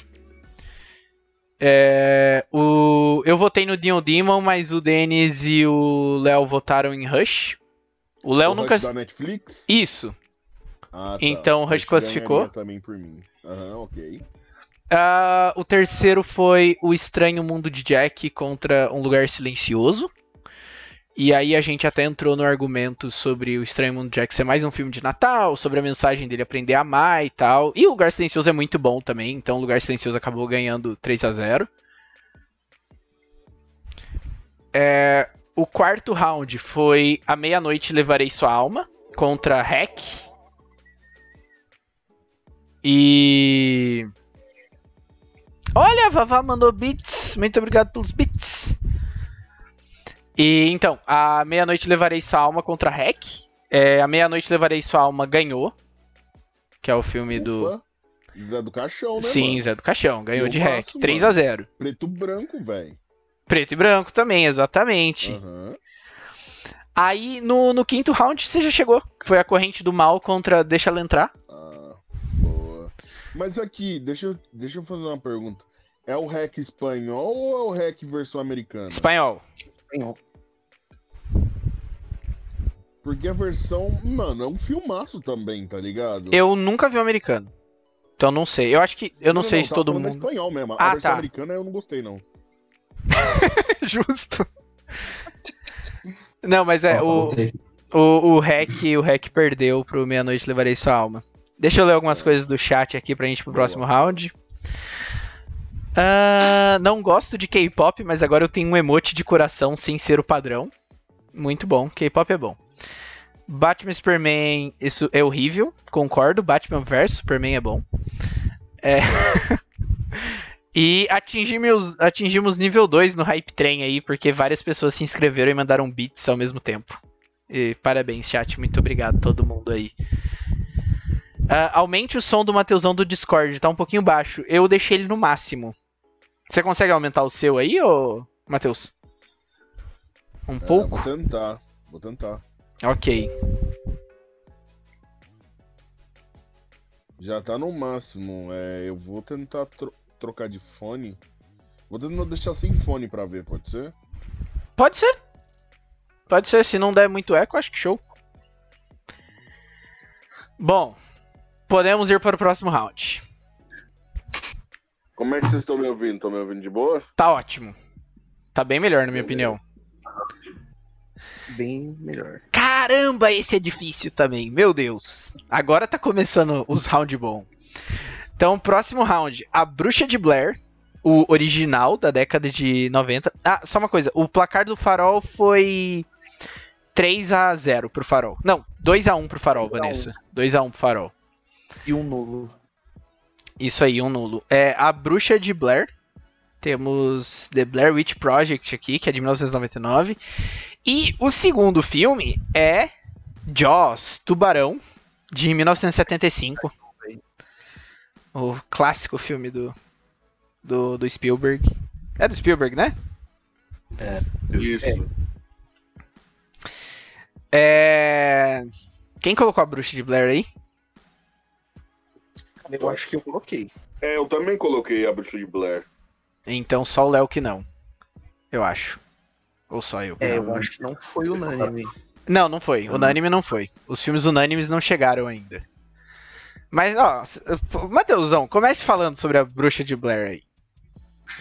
Cara, A Bruxa de Blair é um filme sensacional, tá? Ele é um filme sobre um grupo de adolescentes que vai investigar uma. É assim, eles vão investigar só com um grupo de câmera de mão, tá? Tudo gravado com câmera de mão, os caras usou. Os caras usaram, eu acho que se eu não tô enganado, 5 mil dólares de orçamento pra fazer o filme, super independente. Eles vão investigar uma. um- uns boatos de uma. de uma. sobre essa bruxa, né? Essa bruxa de Blair. ne- nessa casa abandonada no meio da floresta. E tipo assim, a bruxa nunca aparece em nenhuma cena. Ela nunca. O monstro final nunca é visto, né? O terror do filme em si. Ele é passado pela visão que você tem dos, do que tá acontecendo com os personagens. Né? Esse é, pra mim, um dos grandes pontos desse filme. É por isso que eu acho esse filme sensacional. Show. É... É. Eu acho que é isso, mano. Só, só um. uma ressalva. Ressalva não. Um acréscimo ao que o Matheus falou. O lance da Bruxa de Blair que ele foi gravado pra ser tipo um projeto de investigação e tal. E, tipo, um ano, um ano e meio antes do filme sair no cinema, eles soltaram umas fitas pelos Estados Unidos, assim, É pra verdade. parecer que fosse um negócio real. É. E foi virando, tipo, um. um é, um negócio cult, assim, tipo, caramba, isso é real, isso não é e tal. E mesmo depois do filme ter saído no cinema, muita gente achou que era uma filmagem real, porque o filme cria uma narrativa que, tipo, realmente são adolescentes tal, na floresta. E, e, e o ponto importante que o Matheus falou, a bruxa não aparece no filme inteiro. Mas depois a gente fala mais disso. Léo, Tubarão. Antes, deixa eu só- fazer mais um parênteses. Ok. Apesar de eu gostar muito, muito, muito da Bruxa de Blair, eu ao mesmo tempo odeio porque ela popularizou o gênero de found footage e gerou um monte de filme merda pra caralho. Ah, mas aí, mas aí, poxa, aí. Não, não, mas não foi meu voto ainda. Prossiga, só foi Não, minha. não, não, mas tipo assim. É, é, Mas aí é só- culpa. é, é culpa de quem implementou mal a É, Bruxa de é Blair, culpa- mano. Não é culpa da. Bruxa de Blair. Não, com certeza não é. Foi só uma É a observação. do- que os zumbis, né? Se você pegar cada filme ruim de zumbi por aí, o gênero de zumbi, pô. É, Cara, Tubarão. Quem que montou as chaves mesmo? Acho que montou A, a chaves, né? Vanessa montou, mas ela nunca viu nenhum filme de terror. Ela não manja nada de terror. Foi aleatório. O Tubarão, ele é meio. Talvez dê pra questionar se é terror ou não. É, Eu, não, eu acho que eu não. Alguém mais deve ter colocado, né, pra ter na lista, mas eu coloquei pensando justamente na ideia parecida com a do Bruxa de Blair, que é da criatura ficar boa, boa parte do tempo sem a gente ver aquela criatura, sabe? É, eu acho que ficou legal ter essa disputa. Só que ela acaba aparecendo no final, né? Mas boa parte do tempo a gente não vê aquela, o tubarão e tudo mais. Aí vai aparecendo os relatos de que eu- as pessoas morreram por conta do tubarão. E aí o pessoal captura o tubarão num certo momento do filme. E aí o prefeito lá fala, não, tá tudo bem. Estilo, estilo que acontece aí, né, atualmente. Não, tá tudo bem, tá tudo bem. Agora tá liberado as praias aí, ó. Pode, pode nadar, tá tranquilo. E aí continua tendo as mortes e tudo. É, e é legal boa parte do filme justamente pelo suspense da criatura que não aparece, né? Da criatura que você sabe que é um tubarão, mas você não, não enxerga, você não, não vê ele no momento do ataque, no- pelo menos até metade ou Sim. três quartos do filme. Até porque eles não tinham É. dinheiro, né? Então, isso foi acidental, né? Isso que é legal. Sim. Isso foi acidental. O- O tubarão tinha ficado feio pra caramba, e eles não queriam mostrar todo o tubarão, aí eles mostravam só uma parte de vez em quando. É, E é isso, É, né? Do Spielberg, né? Depois. eu gosto muito de Tubarão. Não, não, não só pelo, pelo lance, que nem se falou, que é atual, que é o cara falando, tá tudo bem, podem sair, podem ir pra praia. É que, tem, é tem um negócio que é assim, né? É uma cidade que tem um tubarão lá. Esse aí eu, eu reassisti ele faz. Eu reassisti, acho que esse ano Não também. não. É, não faz tanto tempo, mas não foi recente também. Acho que foi lá pro começo do ano também. E aí eu lembro algumas coisas, que ele tem o, é uma cidade litoral e tal, e aí o, vai ter na época que o pessoal vai passar as férias, né, na praia. Tem uma cena muito legal no meio do filme. Que o Brody, o tempo todo no começo do filme, ele é o cara de fora. Ele nunca tá com as mesmas roupas do pessoal da cidade, ele sempre tá sentado fora do grupo. E tem uma cena no meio do filme que ele tem medo de água o filme todo, ele nunca entra na água. E que ele, ele fala assim que a gente precisa fazer algo. pra- é, a gente precisa voltar pra casa, ele fala pra esposa dele. E a esposa dele pergunta: Ah, nossa casa em Nova York, se eu não me engano? E ele fala: Não, nossa casa aqui. E a partir desse momento é o momento que ele realmente faz parte da cidade, que ele entra pro conselho, que ele entra na água, que ele, que ele encara o tubarão. E é, é muito interessante. E todo mundo que fala, ah, o tubarão não faria tal coisa, eles morrem exatamente porque eles falaram que o tubarão não fazia. É, tem cheio dessas ironias. Dito isso, eu vi a Bruxa de É. Blair pela primeira. Opa, spoiler, volta, volta. Eu vi a Bruxa de Blair pela primeira vez esse mês. E eu adorei a Bruxa de Blair, porque eu sempre tive esse preconceito com found footage, exatamente porque a Bruxa de Blair começou isso. E ao contrário dos filmes que vieram depois, ele é um filme genuinamente bom. E o lance de não mostrar a bruxa, nossa, a cena da cabana deles à noite também é, é, é ótima, ótima, ótima, ótima.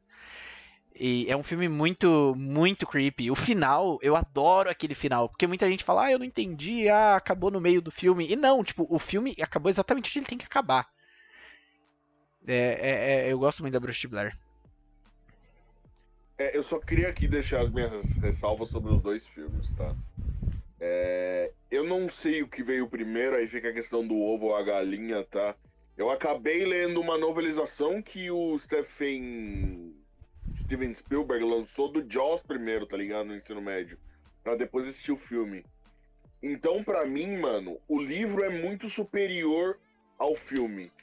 Né? O, o, o livro, pra mim, ele tem muito mais terror do que o filme. Eu nem O livro, mim, é tipo Eu assim, também não sabia, não. tem alguma coisa nessa água, a gente sabe o que é, mas a gente não sabe como derrotar. Tipo, a cena final do barco, quando o protagonista tá só ele, porque o parceiro dele morreu, Sim. tipo, ele não sabe como ele vai derrotar aquela criatura, mas ele precisa, porque senão acabou, tá ligado? A cidade inteira vai, Uhum. vai, vai fechar, vai acabar a cidade porque o monstro tá na água, tá ligado? O livro, pra mim, é muito mais importante do que o filme. O filme, pra mim, foi mais um filme. Sessão da tarde de ação, tá ligado? Essa é a minha interpretação do filme. Do Jaws, tá ligado? Mas eu dou a qualidade que ele tem. Tipo, ele tem efeitos especiais geniais, tá ligado? Eu gosto muito dos efeitos especiais, ainda mais o tubarão, tá ligado? A cena final. É, Eu gosto muito de Jaws, mas o livro, tá ligado? Eu Uhum. gosto da obra, mas o livro pra mim é muito superior. E o, o- a Bruxa de Blair, mano, ela é tão marcante pra mim porque tipo assim, ela foi o primeiro filme de terror que eu assisti. Uhum. Então tipo assim, não tinha bruxo, mano. Não tinha monstro, tá ligado? Não tinha coisa, espírito, não aparecia o bicho ruim na tela, tá ligado? Eu simplesmente fiquei, mano, o que que tá acontecendo com esses caras, tá ligado? E foi genuinamente aterrorizante, porque você não vê o que tá pegando os caras, você não vê o que tá acontecendo.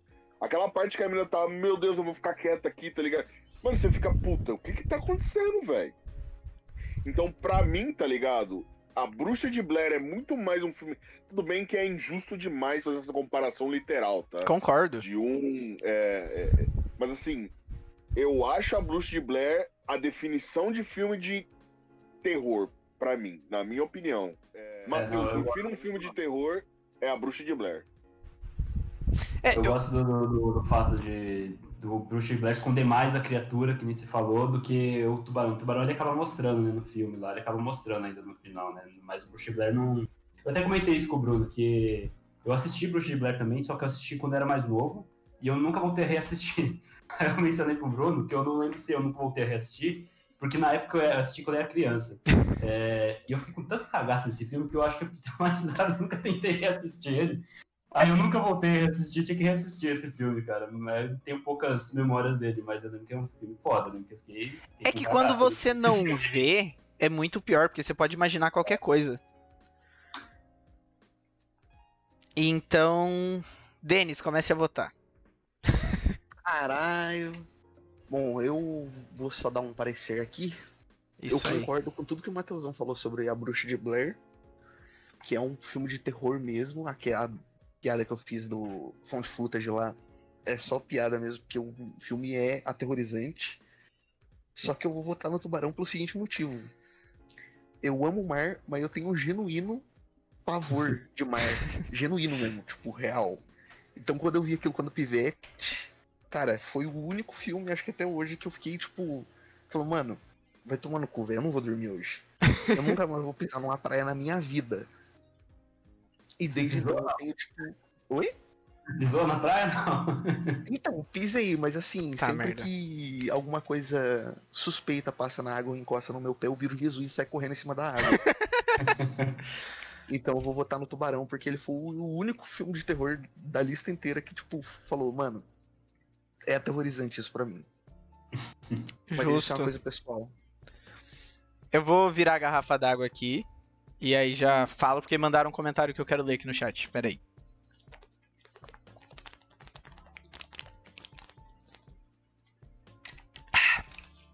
Tá. Deixa eu ler aqui. Renazedo 1 disse: Acho que a Bruxa de Blair foi mais icônico para a indústria do terror justamente porque popularizou esse amadorismo do fan footage, do real footage. E porque eu gosto mais de terror psicológico mesmo. É, porque viramos um personagem e passamos por aquilo junto com eles. Tubarão só manchou a imagem dos bichinhos porque cachorros matam duas mil pessoas por ano enquanto tubarões não matam nem 10. Não vamos problematizar tubarão. é, assim, eu vou votar já. Porque eu acho válido. Eu amo tubarão. Assim, eu acho que como filme, como aspectos puramente técnicos, eu acho Tubarão infinitamente superior que muito filme dessa lista inteira. Inclusive a trilha sonora aqui, né? Inclusive a trilha sonora, é, é sinônimo de terror. Mas como é o argumento que a gente usou para eliminar o Estranho Mundo de Jack, eu acho que como filme puramente de terror, sub, é, que nem o Matheus falou, não é justo comparar. Mas o lance do podcast é que sempre foi pra ser injusto mesmo. É, eu acho que a Bruxa de Blair no quesito terror é um filme muito melhor, não só por tudo que ela fez na indústria e tal, mas também por, por ser genuinamente um filme tenso, assim. É um filme terror, é do terror que eu gosto, que é um negócio que você não vê, você não sabe o que tá acontecendo, e você não tem que saber mesmo, porque é algo sobrenatural, não tem que ter explicação. E as pessoas estão falando de Sharknado no, no chat. Sharknado é um filme horrível, mas por outros motivos. Então eu vou de Bruxa de Blair também. Então temos 2 a 1 um Bruxa de Blair. Sua vez, Léo. Cara, eu. É, você falou de Sharknado, queria lembrar só que eu não coloquei o Castores Zumbis, tá? Eu falei sobre Castores Zumbis, mas eu não quis colocar pra não fazer vocês assistirem isso, tá? Obrigado. É... Eu já assisti. Meu Deus do céu. Já. É bom, Castores Zumbis é bom. É, Dá pra dar uma risada da hora. é, eu eu vou votar no Bruxa, no Bruxa de Blair também. É, pelos motivos que a gente estava discutindo aqui mesmo, de que eu também amo Tubarão também, gosto muito de Tubarão, a trilha que a gente até ficou falando de Tubarão, esse tinha, só o Bruno falou agora, né, o Denis falou agora no final, que é uma trilha fantástica também. Mas eu acho que, que nem eu falei, Bruxa de Blair assisti quando era criança, não lembro de tudo, mas mesmo assim, só o fato de eu ter ficado com cagaço do filme não ter voltado a revê-lo, é, eu acho que é, é o meu ponto para votar nele. E também porque, cara, esse negócio realmente de não mostrar nada, nada, o Tubarão ainda mostrou no final, é... eu acho mais legal também. Eu gosto quando fica esse suspense e você fica, que merda que aconteceu e e fica, sabe, aquele negócio na cabeça. tirar Quando é feito direito, é outro nível, né? É. Então meu voto é pra ele também. Então, ó, Bruxa de Blair 3x1. Sente falta do filme do Tomate Assassino nessa lista. Alguém já viu Tomate Assassino aqui? Passava no SBT, bom filme também. Meu Deus. Eu assisti aqui, pô. Eles tinham, eles tinham umas carinhas assim, né? Tinha uns dentes pontiagudos, era legal. Meu Deus. Sua mãe é uma peça. Tá, próximo round. Então, 3x1 Bruxa de Blair, Vanessa.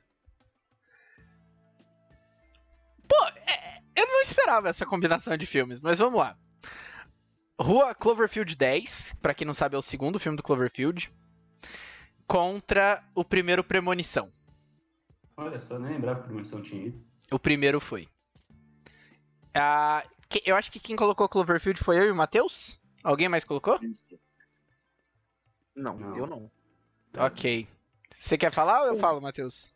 Talvez tenha colocado, não me recordo. Pode falar, mano, fica à vontade. Ó, pra quem não viu, o primeiro Cloverfield é found footage de monstro gigante, mas o segundo Cloverfield que é, é para mim é muito melhor. Porque é sobre uma menina que ela vai parar num bunker e eles falam que se ela sair desse bunker ela morre. Ela tá presa com um cara, com dois caras. E o outro cara também não sabe muito bem como ele foi parar ali. Ele não sabe se é real o que tá acontecendo lá fora. E é um filme dessas três pessoas numa sala e a tensão vai aumentando e você não sabe se, às vezes, tipo, a- a- chega num ponto que a personagem começa a considerar se vale a pena arriscar morrer lá fora de tão horrível e intenso que as coisas estão lá dentro, ali presa com eles, porque é um isolamento forçado, porque ela não sabe se ela chegou ali por boa vontade, porque ela sofreu um acidente e foi parar nesse bunker. É, é um filme muito, muito tenso e bizarramente tem um arco muito bom pra protagonista. Eu acho que o eu diria que o final perde um pouco o impacto do terror, porque você sabe a resposta, você descobre a resposta do se é real ou não as coisas lá fora. Mas ele é 100% necessário pra história da personagem ser concluída, pra fazer sentido a, a história dela até ali, dela tomar coragem, etc. Então, eu acho que que dá pra perdoar isso. Mas é um ótimo filme. Eu tenho meus pontos depois pra falar desse filme. Premonição. Premonição.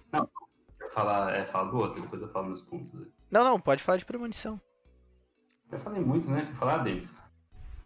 Ah, o Premonição, acho que todo mundo já assistiu na vida em algum momento. Se não um, algum Mas dos outros o- 15.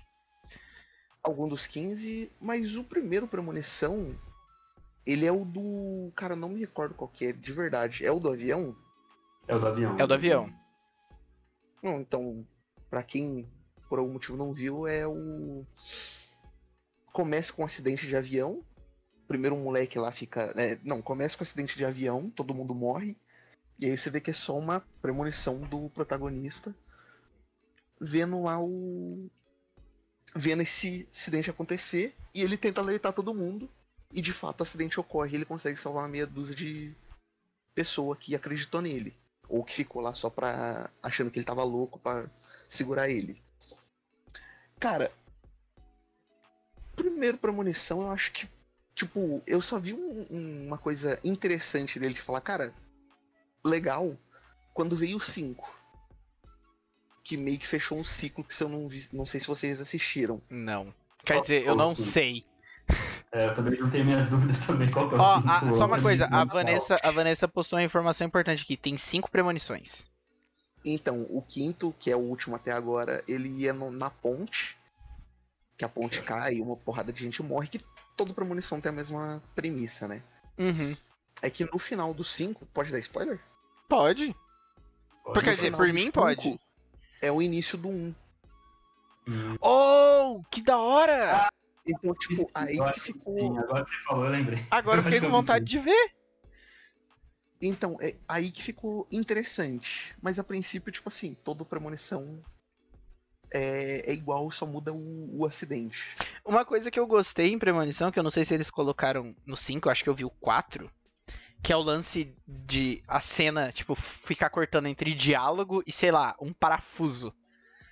E você tem que tentar entender o que que tá acontecendo.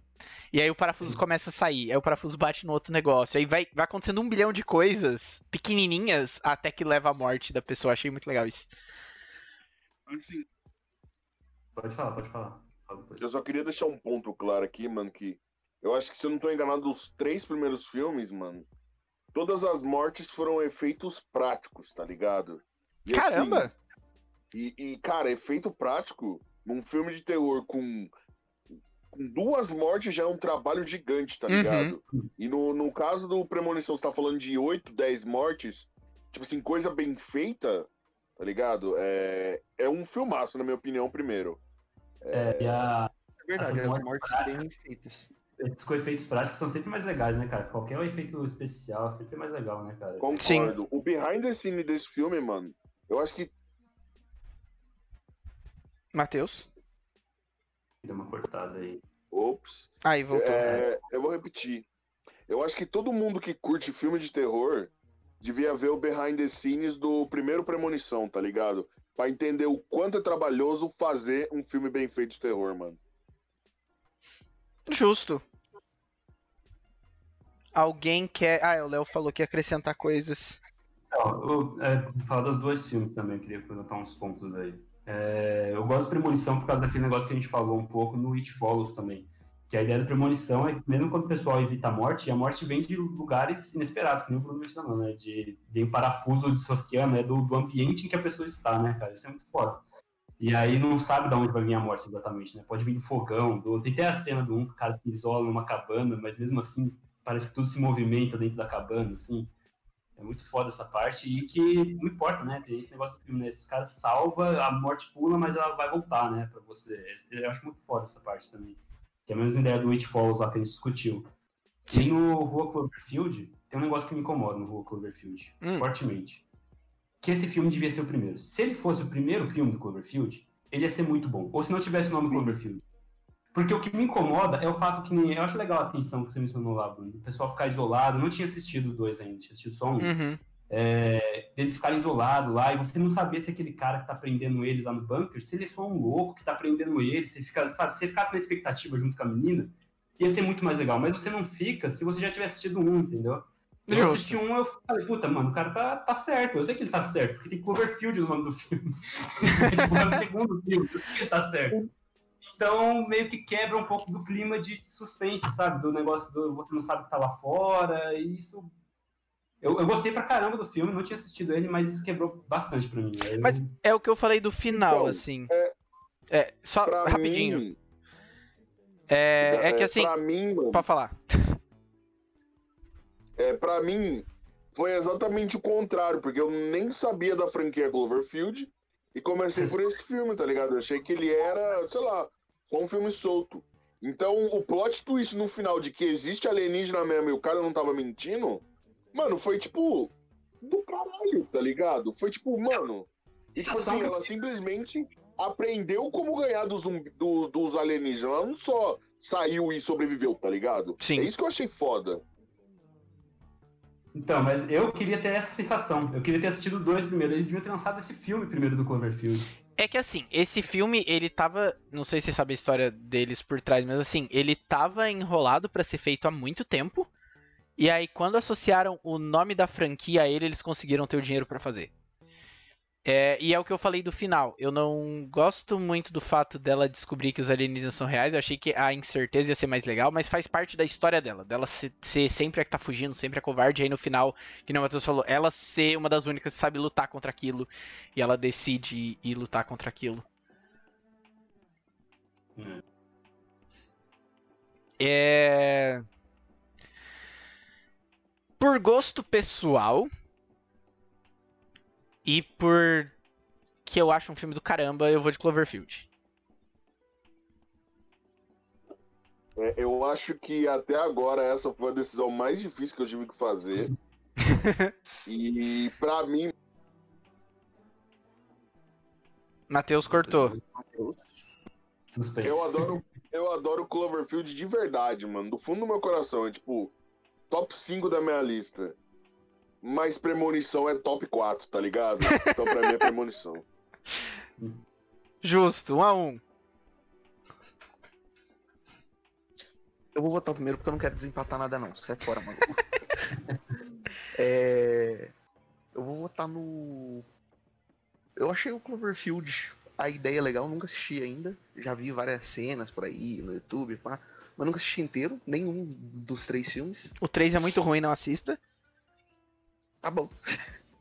mas eu vou votar no Premonição porque.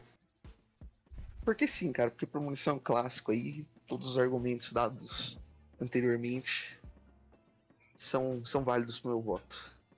Justo. Então, não tem empate. Eu, como eu falei, eu gostei bastante do Cloverfield também. Eu gosto do clima todo de tensão e tudo mais. Mas pra mim estragou o filme, por exemplo, ter visto o primeiro. Não tive a mesma experiência que o Matheus queria ter. E a gente estragou a experiência ainda não assistiu também. Mas se for recomendar pra alguém assistir Cloverfield, fala pra recomendar pra assistir esse primeiro Sim, e depois o outro. Sempre. Porque aí, aí vai ficar bem mais legal, vai ficar bem mais interessante. Então eu gosto isso.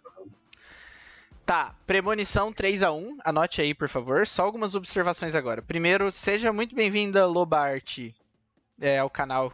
Nunca te vi no chat, não sei se é lurk, então seja muito bem-vinda. Segundamente, é, a- vocês têm horário pra dormir? Vocês três? Não. Léo? Eu vou até acabar, mano. Eu tô tranquilo. Tá bom, é porque eu só ia falar o seguinte, vai faz uma hora e meia que a gente tá streamando e a gente não chegou na metade ainda. Assim, Tá na metade, hein? não. Eu queria avisar, eu estou bebendo bastante água, então acho que vou ter que fazer outra. Ah, não, tranquilo. A gente faz uma pausa pra encher a garrafinha e esvaziar o joelho. Ah, tá ótimo. Obrigado pelo lurk, Loba. Então, falta, ó, deixa eu ver. Um, dois, três, quatro, cinco, seis, sete. Faltam oito rounds pra gente chegar na metade. Então a gente fez um quarto do que a gente ia fazer hoje. Então bora. Bora pro próximo. Ô, Meu Deus. Ah, diga. Não, então deixa, já revelou, depois eu vou. Tá.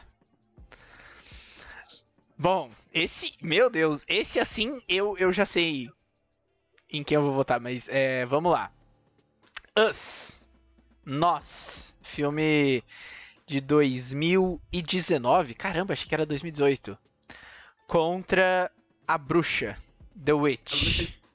É 2017, não? Ah, deixa eu checar aqui. A bruxa é 2015.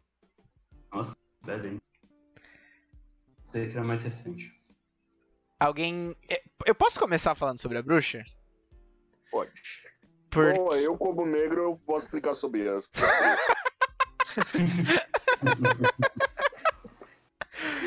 Ah! Tranquilo, Furkin. Depois, eh, depois eu vou tentar subir pro Spotify. É, tá. É, a- eu tinha muito preconceito com filme de terror, porque eu sempre fui uma criança muito cagona. Eu não via filme de terror de jeito nenhum. E aí eu conheci umas pessoas que gostavam de filme de terror. Os que eles me apresentavam, eu não gostava. Que era basicamente aqueles filmes trash B de slasher. Sempre achei terror uma bosta. Nunca gostei de terror. Aí eu comecei a ler uns livros do Lovecraft, umas coisas assim, e aí em 2015 saiu A Bruxa. E foi o primeiro filme de terror que eu vi inteiro, e foi o primeiro filme... Não, mentira, eu vi A Orphan antes, mas foi o primeiro filme de terror que eu vi inteiro no cinema. E foi quando eu falei, hey, tem terror que é muito bom, que eu gosto. Então, assim, A Bruxa tem um, um valor muito senti- sentimental muito grande pra mim. Eu gosto muito da Bruxa. Mas resumindo sobre a Bruxa, agora que eu contei a história da Record. É, o meu irmão vai sair pela porta de trás e eu vou encontrar minha família. É, agora contando a história da bruxa. É sobre uma família que ela é isolada, porque eles não têm os mesmos, as mesmas crenças que o pessoal da vila. E eles vão pro meio do mato. É, eu tô notando que tem um padrão aqui, que a maioria dos filmes é de isolamento. É, E essa família vai pro meio do mato, eles têm uma cabra chamada Black Phillip. E a história é sobre. O começo, pelo menos, é sobre aquela psicose de você não sabe se o que tá acontecendo é real, se não é, se tem bruxa, se não tem, o que que tá rolando, as crianças se perdem na, na floresta. É. ele, o filme se passa, não sei qual ano exatamente, mas não, é, não tem tecnologia nem nada. né? Isso, isso. É uma comunidade Amish, se eu não me engano, tipo de em 1800, um negócio assim, sabe? Exato. É, é um negócio é, de época. Mesmo diretor do Farol. Pode falar sobre nós, Matheus. Fale sobre mim, sobre você. É, vamos lá. É, ele é do é, Us, né? Ele é do diretor Jordan Peele. Ele é um comediante, né? E ele sempre disse que todos os filmes que ele faz e for fazer, você tem que assistir duas vezes para poder entender completamente, tá? E Us é um desses. O, o, o que eu gosto de. Antes, antes de eu falar o plot principal, tá? O que eu gosto da pegada do Jordan Peele é que ele coloca um pouco de twist comédia nos filmes dele, tá? É, tudo bem que filmes antigos de terror faziam isso pra deixar mais leve pro público em geral, mas ele tem muita comédia, tem muito humor, então é um filme, eu acho que assim, qualquer pessoa pode ver, né? É, vamos lá. Falando um pouco sobre Us, é, uma, é um filme onde uma família de quatro pessoas, é, um, um casal, né, um marido e mulher e dois filhos, eles eles vão passar, eles vão passar, eles vão fazer uma viagem numa praia nos Estados Unidos, né? Quando de repente acontece um, um, um, um evento né, na cidade e no mundo que um monte de pessoa com um uniforme específico lá vermelho, uma luva na mão esquerda e uma tesoura começa a aterrorizar o mundo. Nisso, esses quatro, esses, essas quatro pessoas elas estão numa casa. Nisso, é, é, quatro pessoas tentam invadir essa casa e essas quatro pessoas são exatamente eles, né? Us. Por isso que o nome do filme é Us. É... é- Eu não quero dar nenhum spoiler aqui principal pra quem não assistiu, mas assim. Essa vai ser uma boa discussão sobre qual é o melhor filme, mano. Concordo plenamente. Eu acho que essa é a mais forte até agora, na minha opinião. Concordo. É, o Us, que nem o outro falou, é um filme bem denso, né? Normalmente o filme do Jordan Peele é realmente difícil de pegar de primeira cada... Você vai entender, às vezes, o filme, mas pegar cada aspectozinho que ele Sim. colocou ali, por que ele colocou ali, é difícil Sim. de pegar de primeira. É, eu queria deixar um ponto aqui que ele é exatamente isso que, que ele falou. Ele é um filme de suspense, ele é um filme difícil de ver, mas ele é leve, mano, porque o humor do filme te faz ver Sim. o filme. Te, te leva, tá ligado? O humor do filme, mano, faz você assistir ele quando você vê, tipo, puta, acabou, tá ligado? E É, essa, foi a minha experiência com, com Us. tá? Lupita Nyong'o deveria falando- concorrer ao Oscar pelo filme. Mas ele tava preconceito com filme de terror. Eu lembrei da, da- que o pai da família lá, tem a parte que aparece lá, a réplica deles ali, o pai da família lá sai falando, não, eu vou dar um jeito nesses caras. Aí ele sai lá com o taco de beisebol. Todo, e o cara é enorme, né? Ele sai com o taco de Só que é uma réplica dele, então o outro cara também é enorme. E aí o cara começa a avançar e ele, ô, sai pra lá, sai pra lá, ele vai recuando. E é aquela coisa que nem se falou, né? Uma, uma comédia ali no meio daquela tensão, tipo, tá, a casa tá cercada pelas pessoas que são parecidas com ele. E o cara sai lá pra enfrentar e se acovarda. É, muito É, é um, é um, e tem um elenco do caramba também. E não só isso, né, mano? E, e tem um filme que tem várias camadas de.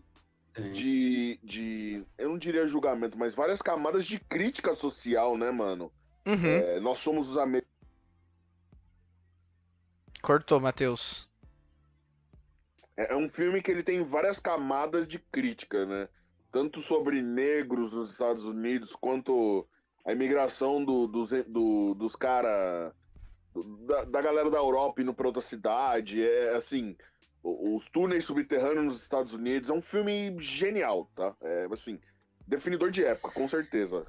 Eu, é isso que eu digo do filme, mano. É, como você falou, tem várias coisas sociais, né? Tem, tem, tem muita coisa mesmo nesse filme, isso é legal. Sim, mesmo. a, a- a- Tem- inclusive a morte da, da, dos- da família branca é muito engraçada. Também. E tem toque do Fuck the Police, né? Call the Police, aí começa a tocar Fuck the Police, essa parte muito É boa. muito bom. Tem, uma, tem até a questão social da- menina que morava. É que aí. É, não vou falar essa parte porque aí estraga boa parte do filme. Olha, é, antes do Denis falar, é só um adendo. Eu, eu gosto muito da Bruxa, acho filme do caramba. E eu acho Us também um filme do caramba. O meu problema, eu não vou votar ainda, mas assim, o meu problema, entre aspas, com Us, e eu não acho que seja necessariamente um problema.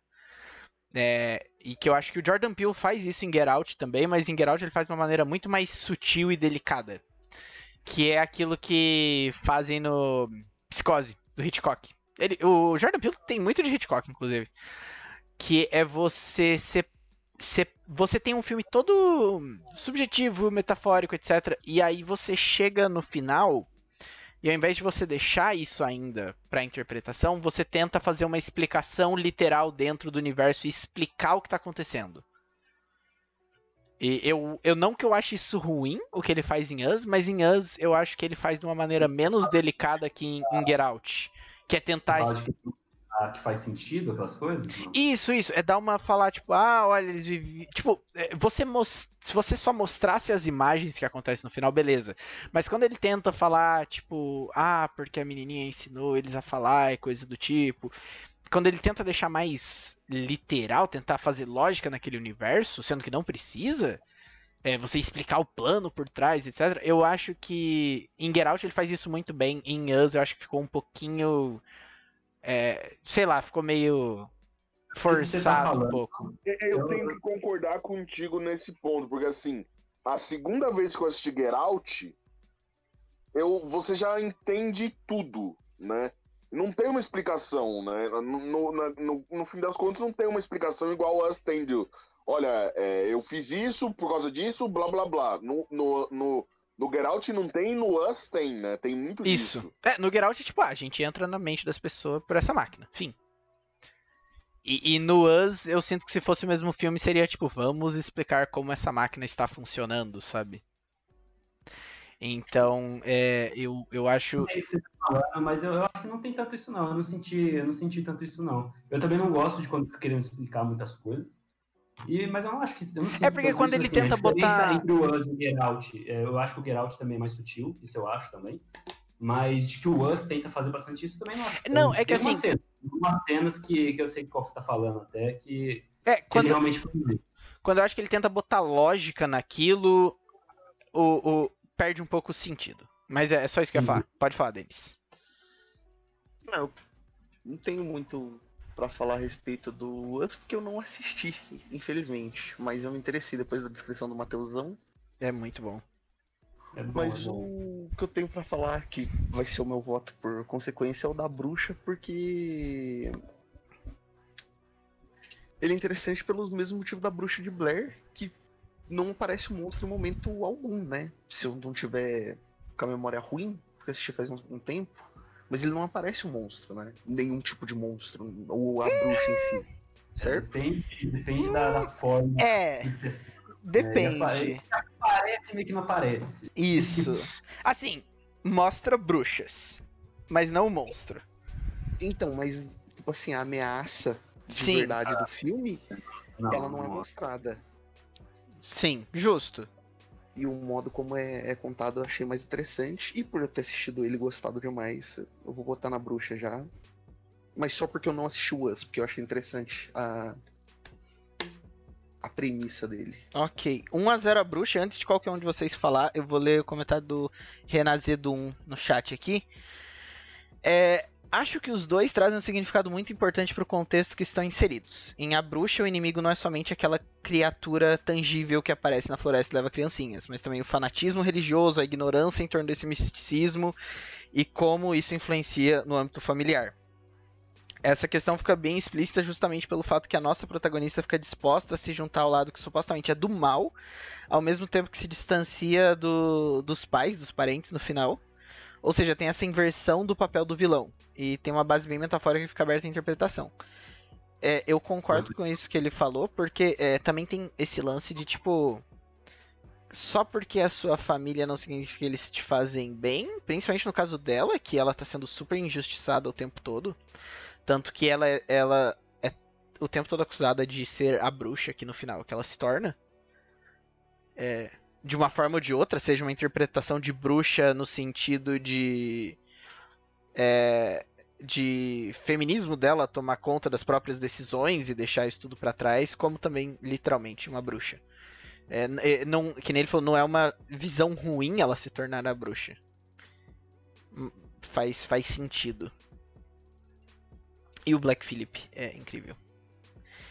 É, a emendar que eu já tô falando da bruxa, e eu imagino que o Renan tá digitando alguma coisa sobre Us, é, eu já vou falar o meu voto.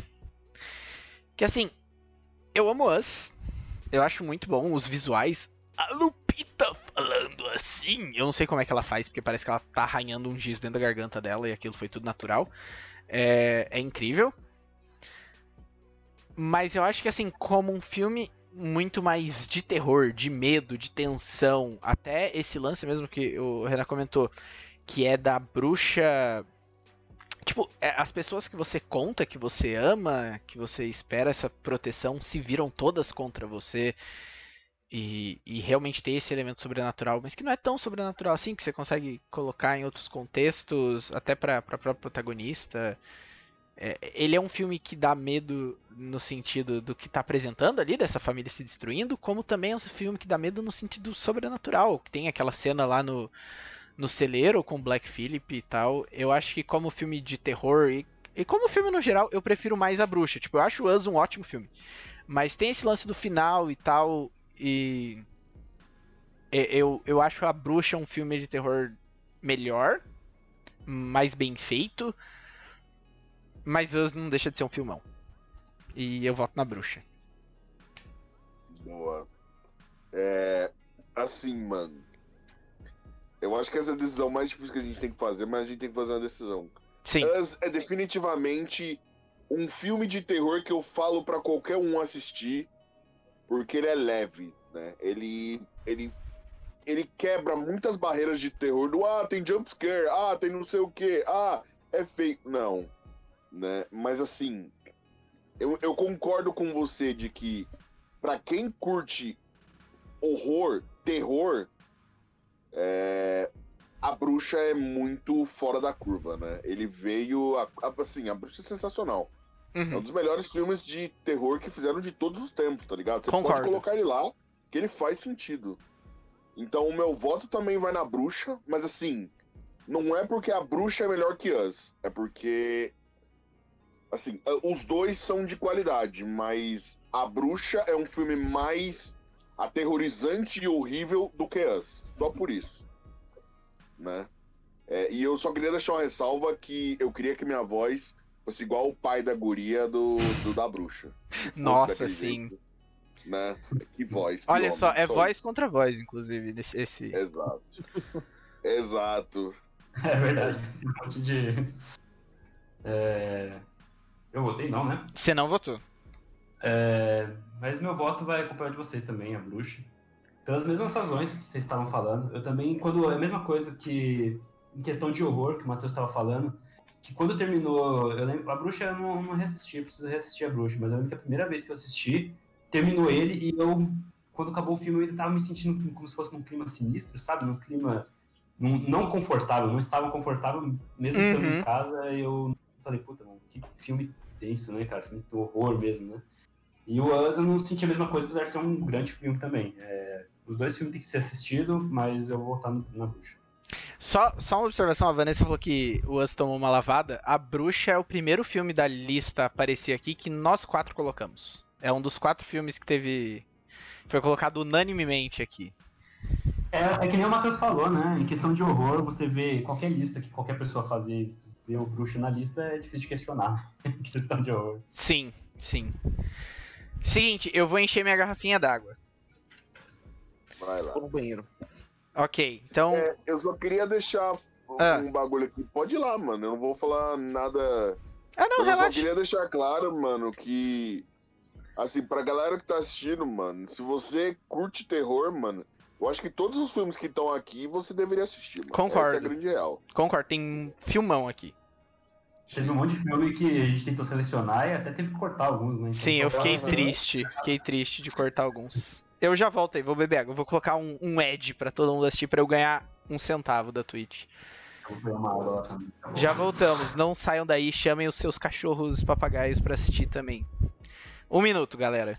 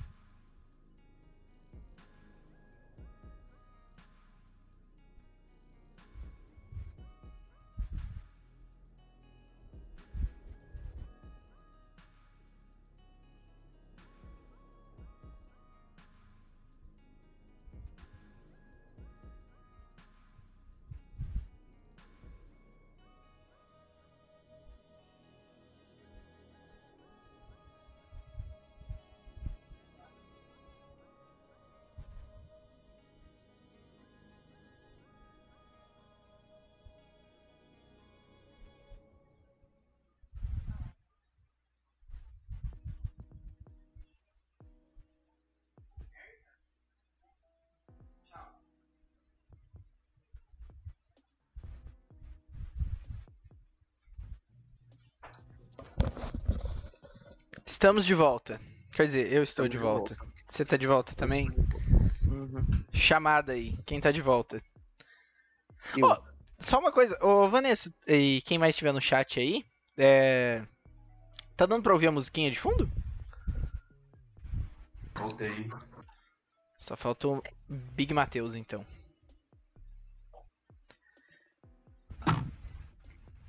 Nossa, foi bastante água quando eu fico falando. Eu também. Eu bebi quase um litro aqui. Nossa, já enchi minha garrafinha umas três vezes, eu acho. As pessoas não estão ouvindo a música de fundo. Ok. O pai tá aqui, vambora, mano. Vambora. Então, show. Vambora. Deixa eu só aumentar um pouquinho aqui a musiquinha de fundo. Aí. Ah, beleza. Próximo filme. Holy. é, Cara, Vanessa, não é possível que você não sabe nada de terror. Tipo, isso aqui parece de propósito.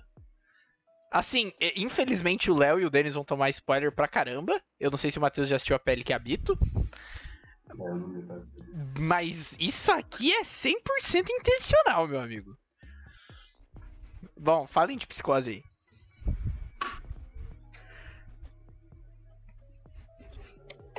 A Psicose é um um clássico dos clássicos, né? Que filme que saiu? Ah, a... Nossa, saiu.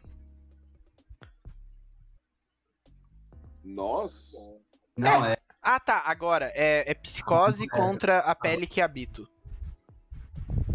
É a pele que habito, eu nunca ouvi falar, não, mano. Caramba, velho. Vai perder, mas é um filme do caramba. Mas beleza, eu não vou, tent... eu não vou dar tanto spoiler então. Mas podem falar de psicose, que eu falo da pele que habito. A Psicose é o, o clássico dos clássicos e, assim, hoje é o, o plot twist do filme é manjado, Uhum. mas pelo menos na época, o, o do primeiro, assim, foi, tipo, absurdo, né? Sim. Da mãe do cara que, que matava, tudo. É, e não só isso, né? Você, morta, quer dizer, perdão. você ter a, a protagonista. Aconteceu o que aconteceu com ela nos primeiros, sei lá, 15 minutos de filme? Também foi, tipo, Pista, né? Eu acho que era ficou um pouco mais... Não, não, não, não. Não é, no- não é nos primeiros 15 minutos de filme, não, mano. É, na O filme metade. você consegue dividir em duas sagas, mano. A saga da, da mina que morre e a saga da irmã dela, mano. Isso, exato. Vocês consideram ela até a protagonista, né? Porque É, eu acho é. que talvez foi dessa forma, mas eu não sei se ela é. É porque né, assim, ela foi vendida como protagonista, ela tava em todos os posters, e aí rolou o que rolou com ela. No meio do filme. Que é quando o negócio muda completamente. E, E é uma das cenas mais... de sonora. Sim, até, até a música, né? Que é o tá, tá, tá, tá, que é a facada. Sim. Uhum. É, tem muita coisa que é legal desse filme que até hoje o pessoal usa, né? Que é aquele negócio do hotelzinho no meio da estrada e tem um cara lá que cuida meio esquisito. Até hoje tem uns filmes que usa isso, mesmo Sim. que o cara não seja o vilão e tal, o, né, o assassino. Pessoal sempre usa esses, esses hotelzinhos, sempre você, quando você vê um filme, você acha bizarro, né? Você, você faz esse hotelzinho aí, esse. É, é- é sinistro, assim. E é legal que o, o Hitchcock ele sabia manjar de fazer suspense mesmo, né? Porque é que nem a gente falou da protago- protagonista aí, que eu não sei se ela era protagonista, né? Mas que ela não é o filme inteiro, né? Ela Sim. vai um É só a metade. E aí a gente começa a ver o ponto de vista de outros personagens. Então. Matheusão, quer falar algo sobre psicose? Ah, Matheusão, nós estamos te ouvindo. É, eu, é, mano. Hum. É, é psicoses, né, mano? Pra mim, psicose é um filme, tipo assim. é, foi o primeiro filme, de fato, que eu assisti em inglês, sem legenda, né? Tipo assim, ele é muito marcante pra mim, mano. Eu assisti todos os filmes da franquia. Pra quem não sabe, é uma franquia de filme. Eu acho que tem quatro ou cinco filmes. Por aí. Os outros. É, É, cara, psicose original pra mim, mano. Os é, outros é são tipo assim, também? Não, né? Não, não, só o primeiro do Hitchcock. É, é, o primeiro é do Hitchcock, só, só o primeiro, o resto não. Mas, mano, é, é tipo, mano, é uma obra de arte em forma de filme. Essa é a grande real. Preto e branco, trilha sonora fantástica, tá ligado? Atuação impecável, tipo, as cenas do filme, tá ligado? Em preto e branco, elas são lindas, mano. Tipo Tem uns shots, tá ligado? Que, que mostra assim, tipo, a casa, a velha na janela, tá ligado? Sim. É a própria cena, tipo, revelando, tipo, a velha morta, tá ligado? É, é- é sensacional. Esse filme inteiro, pra mim, é uma obra de arte, mano. Tem um pessoal que sabe usar, né? Esse negócio do preto e branco.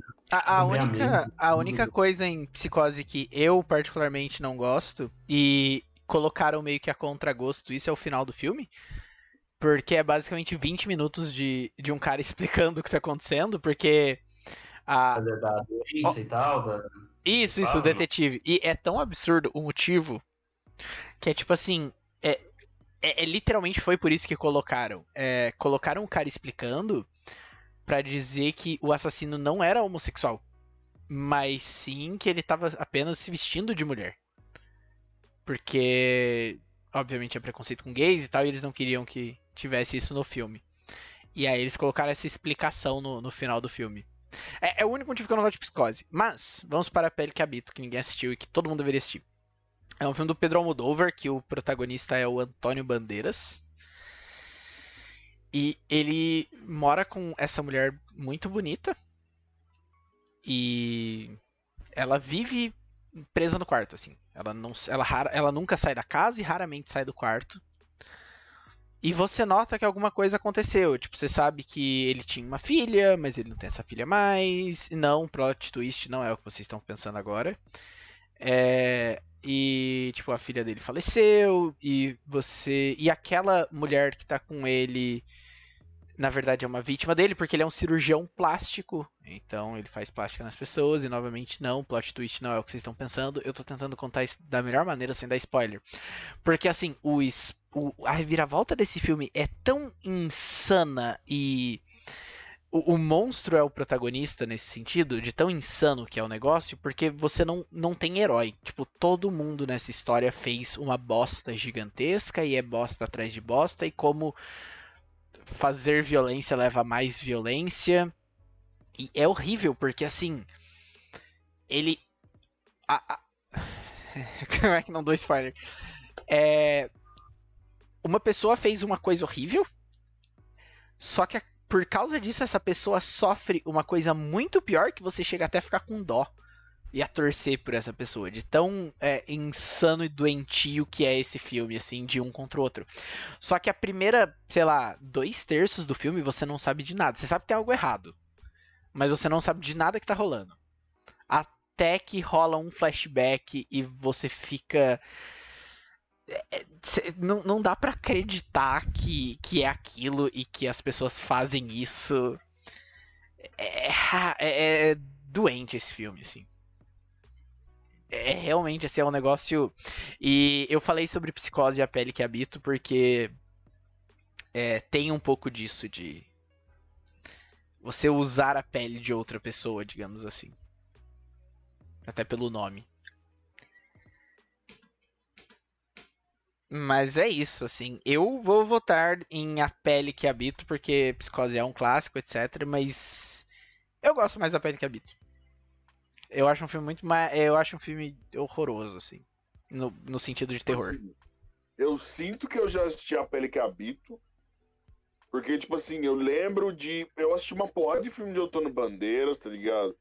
Mas eu, eu, eu penso que deve ser um filme que eu assisti e não foi memorável e eu esqueci, tá ligado? Então você é não por viu. isso que eu, provo- que eu vou voltar em Psicose. É. Não, justo, mas é, a pele que habito vale muito a pena ver. Eu sei que vai perder, mas vale muito a pena ver. É, eu vou votar no, no Psicose, porque eu não vi a pele que habito, e do que você falou e do que eu conheço Psicose, eu ainda prefiro ficar com Psicose. Justo. Mas mais pra frente eu vejo pele que habito, aí a gente vê esse filme aí é bom mesmo. Eu vou votar no Psicose também por tudo que foi falado e por todas as técnicas que foram usadas de forma excelente. Isso lá atrás e que até hoje são copiadas por aí. Acho que Exato. tá do Hitchcock, não tá? Saindo um filme sobre o Hitchcock? Acho que tá pra sair. Já tem, né? Um sobre É, como ele fez psicose, mas tá pra sair um sobre Cidadão Kane. Vai sair mês que vem Ah, na Netflix. Esteja confundindo com esse. É do David. Fincher. Bom, próximo round. Nossa, caramba, Vanessa sabe mesmo montar essas chaves, hein? O Massacre da Serra Elétrica contra A Hora do Pesadelo. O Massacre da Serra Elétrica original Isso, É, né? contra o primeiro. sim. Nightmare on Elm Street. Oh boy. Pariu, mano. Mano, é dois clássicos, tá ligado? É complicado. Eu já tô pensando aqui qual que é os argumentos que eu vou usar pra eliminar É, tá Olha, quem quiser falar, eu não vou falar sobre nenhum. Eu acho que vocês gostam mais e manjam mais de slasher que eu. E eu só vi A Hora do Pesadelo. Assim, mano, se quiser eu falo sobre o Massacre da Serra Elétrica. Pode falar.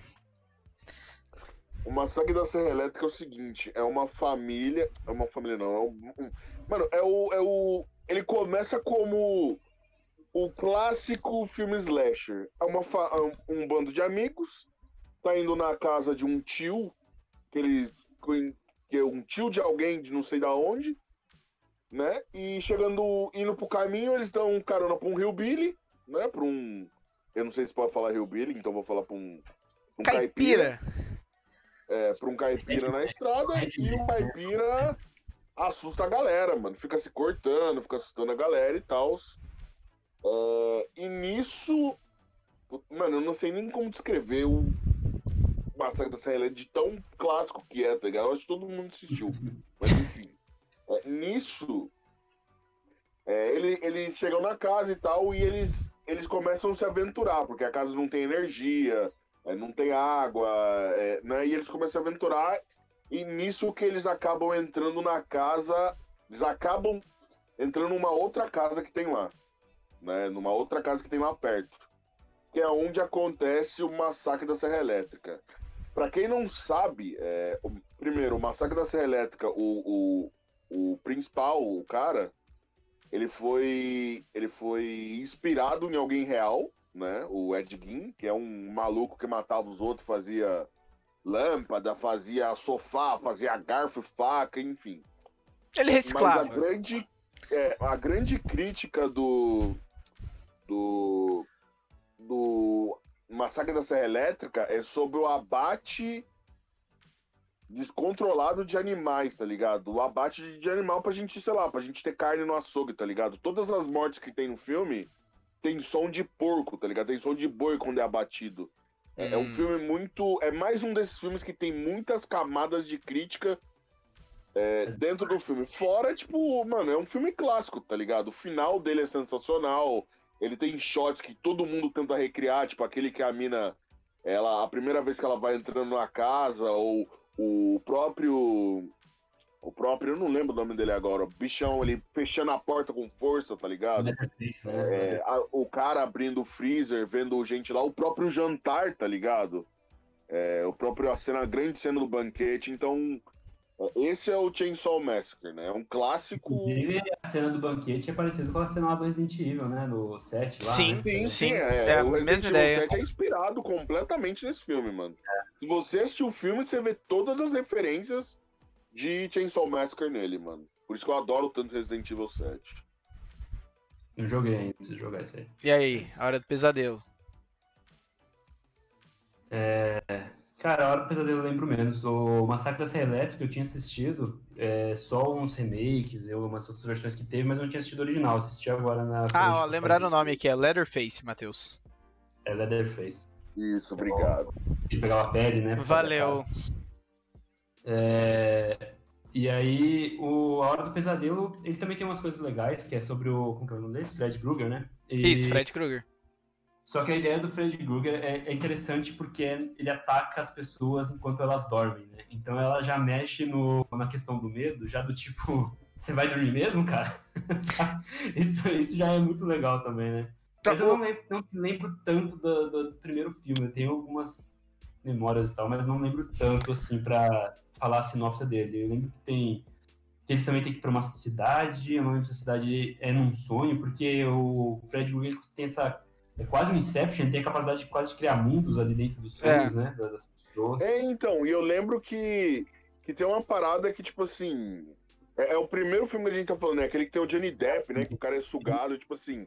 Ele mata as pessoas no sonho baseado nas atitudes más que elas Isso. têm no mundo, é uma parada assim. Isso, é um, Então, as é um assim, cara é um punitivo. bom. Exato. É, os, os efeitos práticos desse filme, mano, é tipo assim, É, é, é inclu- coisa de aula, tá A ligado? gente tava falando do. E é também teve um monte de, de A Hora do Pesadelo, né? Mas é isso, Sim. tem uma morte que o cara cai da cama e aparece os espinhos do nada na cama, e ele se cura Isso. toda. Essa, essa, essa Inclusive, a legal. gente tava falando do Us, o visual dos personagens é bastante inspirado em Hora do Pesadelo. Tipo, a luvinha, o casaco vermelho. Sim, sim, sim. Verdade, verdade. O, o Renan falou aqui no chat que ele tinha medo de dormir quando era criança por causa da Hora do Pesadelo. E A Hora do Pesadelo, ele sacaneia você nisso, né? Ele Exato. manda, tipo, era, o- era o argumento que eu ia dar.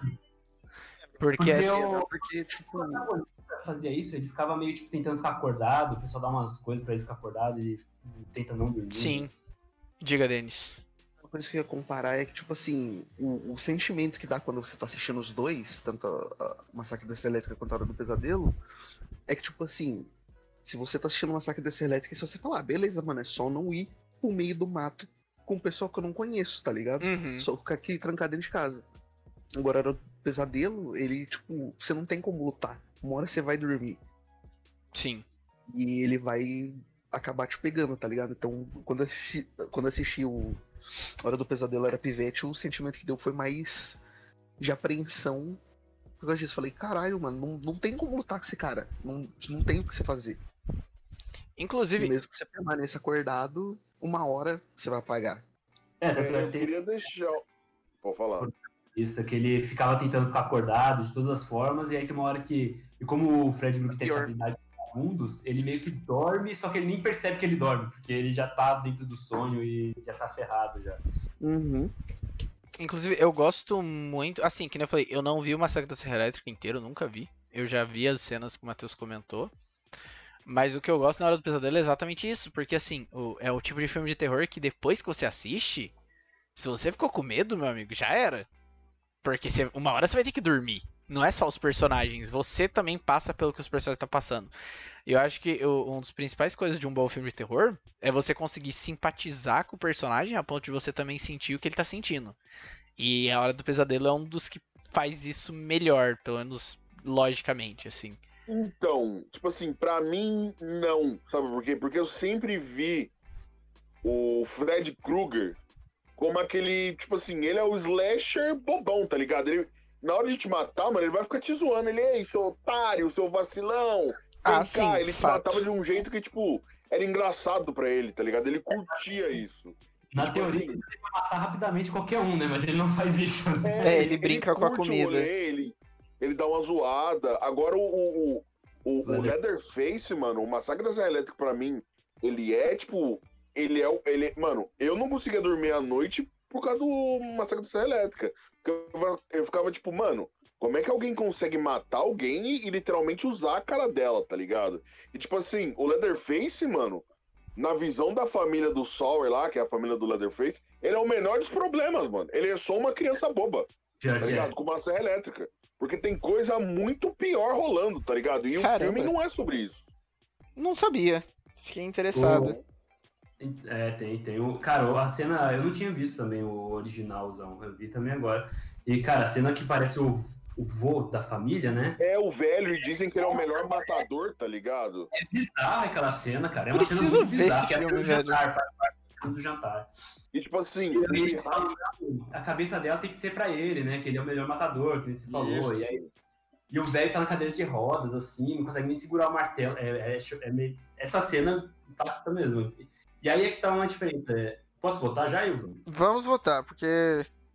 Eu quero já dar continuidade, porque assim, a Hora do Pesadelo, ele. Eu gosto bastante dele. E tem esse negócio de você não poder dormir, mas eu acho que ele me impactou mais quando eu era moleque do que ele me impacta hoje. O Massacre da Serra Elétrica eu assisti esses dias e eu fiquei impactado pelas cenas já que estavam, sabe? É que nem o Matheus falou, o Leatherface ele não enrola pra matar, ele vem com a serra e arrebenta. Mas, e, e, tipo, é até melhor você morrer por ele do que ficar preso com aquela família, porque quando você vê a situação que a menina fica, quando ela fica presa com a família lá, é uma situação muito zoada e, cara, é, é bem chocante mesmo Serra Elétrica você É. pensar, e o final lá, o cara dançando, né? O pessoal do chat É. gostou do que, que o Matheusão comentou sobre a família. Mas sem mais delongas, vamos votar, vai. É, eu vou votar. Eu fiquei. Simples, é, eu ia votar na Hora do Pesadelo, mas vocês me convenceram. Eu nunca assisti Massacre da Serra Elétrica, mas não apenas vocês me convenceram a achar um filme legal, como vocês me convenceram a ver. Eu curti bastante o que vocês contaram. Então, Massacre da Serra Elétrica. Pra mim é sem dúvida o Massacre da Serra Elétrica, tá? É porque, tipo assim, eu sempre enxerguei o. O Nightmare on Elm Street como, tipo assim, mano, um filme slasher pra você assistir e dar uma risada de vez em quando, tá ligado? É Uhum. isso, mano. Eu acho. É, deixa o Denis falar aí. Não, pode falar primeiro, cara. Eu vou falar que é meu vai, vai, vai falar do resultado. Puta, mano. Eu vou votar no. A Hora do Pesadelo, porque, ainda que eu concorde com o Mateusão, eu acho que justamente por ele brincar com você antes de te matar e fazer piada lá, eu acho que é o que acaba tornando, de certa forma, aterrorizante, porque é que mostra que, tipo, você tá impotente em relação ao Fred Krueger lá, né? Que o- os personagens lá sentem impotência e quando você vai tirar um cochilo depois, você também acaba ficando assim. Então, vou votar na hora do pesadelo. Léo, fecha. Eu votei, né, no Massacre da Serra Elétrica. Ah, já? que, tipo, Ah, então É, fechou. É, o que eu ia comentar antes é que eu acho que teria sido uma disputa, foi já, já bacana essa disputa, mas teria sido mais difícil se fosse A Hora do Pesadelo e Sexta-feira 13, que os dois é quase irmão, né? Justo, Nossa, justo. Seria embaçado. Esse pá pode rolar, hein? Ah, não. Hora do Pesadelo foi eliminado. 3 a 1 Vamos para o próximo. Nossa, esse aqui eu acho que vai ser unânime. É, tá.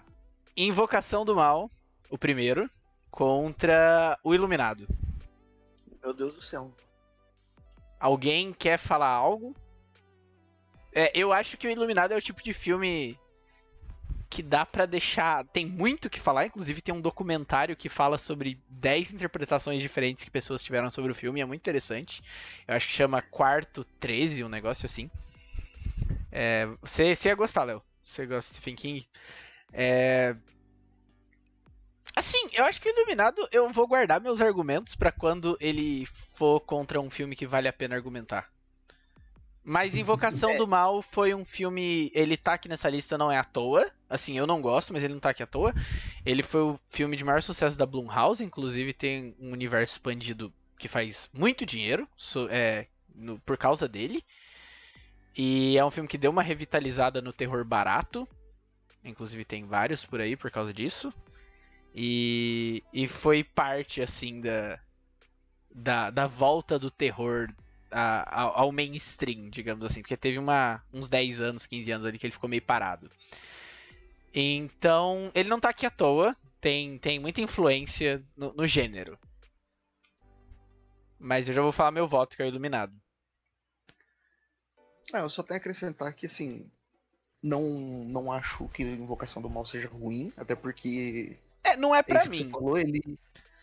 Não, não, mas assim, tudo bem, mas ele, depois de um tempão sem ter filme de terror bom, ele que meio que jogou no mainstream de novo. Mas, ele é isso, né, ele é mainstream, então, tipo, tem muito o que falar do Iluminado e muita pouca coisa pra falar do Invocação do Mal. Vou votar no Iluminado. então. Inclusive, Invocação do Mal é, é- Invocação do Mal, deixa eu ver aqui. Inclusive, o Illumin... ele veio acho que um ano depois de Atividade Paranormal. Invocação do Mal é baseado em uma família real. Ah, deixa... Mano, mano, mano, não. Calma aí, calma assim, aí. Só deixa eu, só deixa eu falar o ano rapidão. É... Tá, tá. Invocação do Mal é 2013. Isso. Cinco anos depois de Atividade Paranormal. É, eu só queria falar uma coisa. O Iluminado tem continuação? Doutor. Sono. Não, não. Quantos filmes de continuação? Um. Quantos filmes. Invocação do Mal tem 10. Matheus? Matheus morreu. Acabou. Não. Invocação do Mal é meu voto, boy. Por causa do Invocação Mal é meu dinheiro? voto. Não, não, não, não. Não, não, de verdade agora.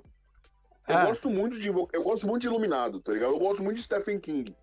Só que eu acho que, mano, quando o Stephen King escreveu Iluminado, Ele não tava bem, mano. Ele tava muito zoado de cocaína, tá ligado? Ele não sabia o que ele tava escrevendo, mano. Mas o, o filme, Tipo assim, o, o o polêmico do filme é que ele não tem muito a ver com o livro. Acho que o Léo sabe até falar bem. melhor porque Ah, ele já o- leu tudo. É isso que eu ia mas- falar agora. O que o Kubrick fez é fora do normal, mano. Só que, de novo, é um trabalho do Stephen King, mano. Só o Mr. Mercedes do Stephen King, pra mim, que é revelante. De resto, Invocação do Mal é meu voto. Justo. Eu Justo.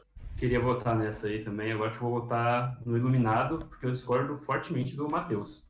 Eu acho que Iluminado é, é bem, é bem foda, tanto o livro quanto o filme. Eu, eu entendo a briga do, do- Aí é questão de, da, da galera grana, né? Mas eu entendo a briga do Stephen King com o Kubrick. E apesar de também não achar que é exatamente igual, mas também não achar que é tão diferente como todo mundo fala. É, tem suas diferenças, mas não é tanto assim também. O Kubrick fez um trabalho foda, eu acho, Iluminado. E. E a Invocação do Mal, eu também, eu também gostei do, do Invocação do Mal. Eu também recomendaria esse filme pra assistir, por exemplo. Eu lembro que eu fiquei um tempão, eu perguntei o ano pro Bruno, porque eu lembro que eu fiquei um tempão sem ver filme de terror, porque eu não tava interessado mesmo nos filmes de terror que tava saindo. E aí eu lembro que todo mundo começou a falar, acho que foi o era bem estranho esse filme, né? É, eu lembro que comecei a ouvir um burburinho desse filme aí, aí eu falei, ah, vou ver. E aí eu curti. E aí é, fez eu voltar a querer caçar mais filmes de terror e tudo mais. Porque eu fiquei um bom tempo assim, sem ver e aí passando mal voltei. Mas o Iluminado, pra mim, é bem mais foda. Eu acho que a, o clima claustrofóbico e de ter um louco, não como, sabe, convivendo naquele hotel e não ter pra onde fugir. Isolamento. Ah, é, é muito foda. E até que nível a loucura daquele cara vai ir. E ainda não só isso, mas ainda ter o filho, né, da personagem principal que ela tenta proteger em meio àquela loucura. Danny. Eu acho, eu acho bem legal. Tem suas diferenças do livro, tem, tem suas diferenças. Eu gosto bastante do livro também. É, e o Stephen King tava zoado mesmo. Ele, tava zoado. ele, Só- ele escreveu muitos livros zoados, né? Não, ele escreveu muito livro zoado. Alguns- era- Parênteses aqui. O Renan gostou muito que você falou de Mr. Mercedes. Que ele gosta muito de Mr. Mercedes e o Cujo. Do Stephen King. É. Só uma opinião polêmica aqui. Eu gosto muito mais do filme do Doutor Sono do que do Iluminado. Mas os dois são ótimos filmes. Então, Iluminado 3x1. É isso, né? Ok. Show. Caramba, véi. Eu acho que. Tá, vamos lá. É, o Vasto da Noite, que é um filme que saiu no Prime esse ano, The Vast of Night. E o Babadook Duk Duk. É, eu quero falar sobre o Vasto da Noite. Eu acho. Quem aqui já viu? Léo? Eu não. Matheus? Não? Não, não. Babadook, quem assistiu? Eu. Eu vi, mas eu não lembro de muitas coisas. Babadook é clássico, mano. Ok, tá. Vasto da Noite sou eu então. Vasto da Noite, esse eu gastei um dos meus slots que não precisava de voto pra colocar o Vasto da Noite aqui, porque ele é o meu xodózinho do ano, meu xodózinho de terror. Porque ele, ele é um filme que, assim, é um jeito. Cara, dá pra você introduzir criança, claro, de uns 10, 12 anos, a terror com esse filme, assim. Eu acho que esse filme é uma ótima porta de entrada pra terror. E não que ele seja um filme leve, pelo contrário. Mas ele é um filme que é pra fazer referência a Twilight Zone, a série antigona, que é sobre duas crianças, dois jovens numa cidade pequena, e eles começam a ter contatos estranhos, com barulhos estranhos, tem algo acontecendo na cidade e você não sabe o que é.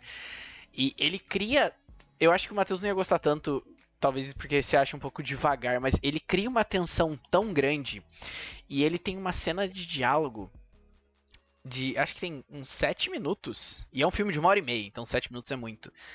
É, ele tem uma cena de diálogo sem corte, assim, que a tela vai ficando escura e chega num momento que você só tá ouvindo, como se fosse um podcast. Ou um programa de rádio, porque nesse caso é um radialista que tá entrevistando um cara. E, e você ouve esse senhor falar o que aconteceu com ele e o que tá rolando, e é. Só voz, você não tem rosto, você não tem expressão de ninguém na tela, é uma tela preta. E você entra totalmente ali naquele universo, você fica tenso e você entende o que passou por aquele o que aquele senhor passou e a tensão do filme vai aumentando cada vez mais conforme as coisas estranhas estão acontecendo, até que pra mim culmina na cena do carro, que é quando eles tocam um gravador que algumas pessoas não podiam ouvir algumas palavras e uma pessoa ouve. E Nossa, esse filme pra mim me pegou de surpresa totalmente. Eu achei que seria só um filminho de sci-fi bobinho e é um dos virou um dos meus terrores favoritos. Eu sei que não é o melhor terror do mundo, é, não tem a profundidade que Babadook tem, muito longe disso. Ele é um filme simples e eu acho que isso torna ele tão bom, que nem eu falei, é uma hora e meia. É um filme sobre algo está acontecendo nessa cidade pequena, tem algo no céu, o que é e esses dois jovens em uma noite, assim. E ele mostra tão bem o clima de cidade pequena. é, é, as pessoinhas, todo mundo se conhece, todo mundo sabe quem é quem. e, e outro ponto importante: as pessoas que são os alvos do que está acontecendo são pessoas isoladas socialmente, ou isoladas por algum motivo, seja preconceito, seja por idade, seja por algo que aconteceu.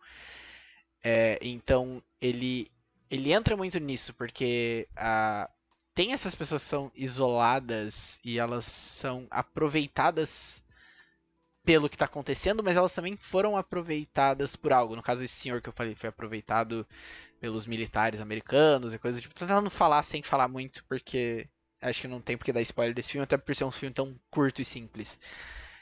Mas eu, eu amo Vasco da Noite. É... é. É um filme que você só entra, tá ligado? É tipo o começo de Bioshock, o primeiro que você só tá naquele mundo ali. E, e o filme te leva junto. É um negócio muito bom. E ele é tenso. Ele é tenso, tenso, tenso. E não tem nada horrível, que nem eu falei, dá pra uma criança assistir. Adolescente, vai, pré-adolescente. Mas podem falar do, dos, dos, do Babadook. E pós-parto. Trauma pós-parto.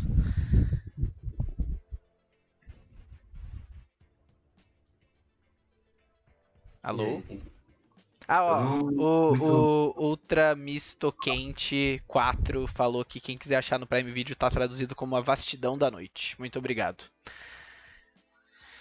O Babadook não, se alguém quiser falar aí, alguém que lembre melhor aí. eu- Matheus, quer falar? Matheus, se passa tá mutado. Mano, Ah, voltou. é... Vocês querem que eu fale sobre o Babadook, mano?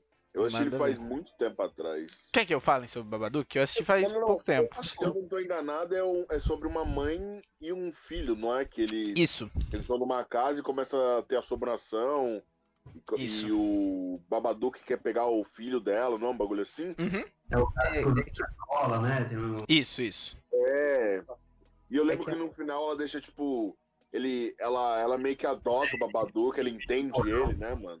Isso. É, É, então, eu lembro do Babadook que eu assisti, só que assim, eu não lembro os detalhes em geral. Eu lembro que é tipo um filmaço, mano. Eu assisti e fiquei, mano, filme bom. Só que, tipo assim, os detalhes em geral do filme, que eu, como eu assisti faz muito tempo, é, eu não lembro muito bem, mano. mesma O, Deus, eu lembro de pedaços, assim, de fragmentos. Lembro que eu gostei bastante, mas Exato. não de tudo detalhadamente, não. vai falar, Denis, sobre o Babadook? Posso falar um pouquinho aí você me ajuda a complementar. Ok. Que Eu gosto muito do É Babadook o- também. O Babadook, ele é. Ele é logo depois. Eu acho que é logo depois que a mulher perde o o marido, né? Isso. E o pai do, do filho dela, que é meio. problemático.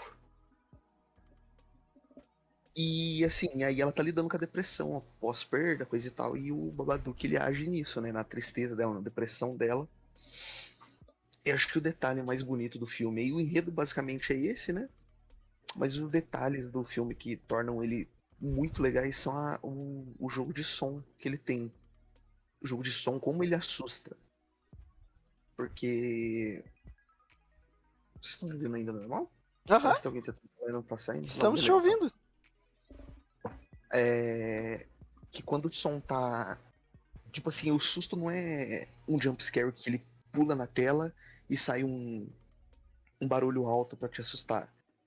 Tipo, ou sai um barulho alto, mas não tem nada acontecendo na tela, e o barulho alto tem o seu motivo, ou igual tem a cena que ela tá lavando a louça. Ah, essa olha e cena é muito boa. Tá aparecendo, mas tipo, não tem som algum. E só ela tá vendo aquilo, só ela se assustou. E tem mais pessoas presentes na sala, acho que essa é mais. Os detalhes que tornam o Babadook mais interessante. É, o, o Babadook é basicamente uma. Porque assim, no começo você odeia a criança. É, Eu acho que a primeira meia hora de Babadook é o melhor propaganda não tenha filhos que existe. É verdade. Só que depois você entende que a criança é daquele jeito, mas na verdade ela é a principal vítima ali, porque que nem o Denis falou, ela tá, a mãe tá lidando com o trauma de ter perdido o marido, e o Babadook nada mais é do que é esse trauma, voltando. Ele é uma pessoa de bigode, casaco e chapéu. E o lance dela adotar o Babadook no final é ela entender que o, o trauma sempre vai estar ali, o marido dela sempre vai estar ali, tipo, vivendo no passado dela, mas ela aprendeu a lidar com isso, e por isso ela trata o filho dela melhor e tal. É, é um final bem bonito. O Babadook é muito bom. E muito, muito bem atuado. Meu Deus do céu. Muito bem atuado. Mas é, o meu. Eu, eu vou votar. Principalmente aquela criança do inferno lá. Sim, que- não, o molequinho é incrível, fato. E é legal ela que tipo, eles. Que faz você odiar ela. Sim, e é legal que eles. Eles. Eles gravaram de uma forma que, tipo, pra criança ficar irritada, ele, tipo, tirava os brinquedos dela, sabe? Em vez da mãe ficar gritando de fato. E eles só gravavam a reação da criança. Eles não gravavam, tipo, a mãe xingando ele, obviamente, porque senão ia tra- traumatizar a criança. Eu vou de Vasco da Noite. Eu vou votar, porque eu vou votar no Babadook. Pelo seguinte, eu também gostei muito do Bastidão da Noite. Gostei bastante. Mas eu não sinto ele tanto. é, ele tem um clima de terror, do suspense e tudo mais, de não mostrar e de ficar o que que é real, de quem pessoas que estão sabendo, que nem o Bruno descreveu. O Bruno tava descrevendo bem também.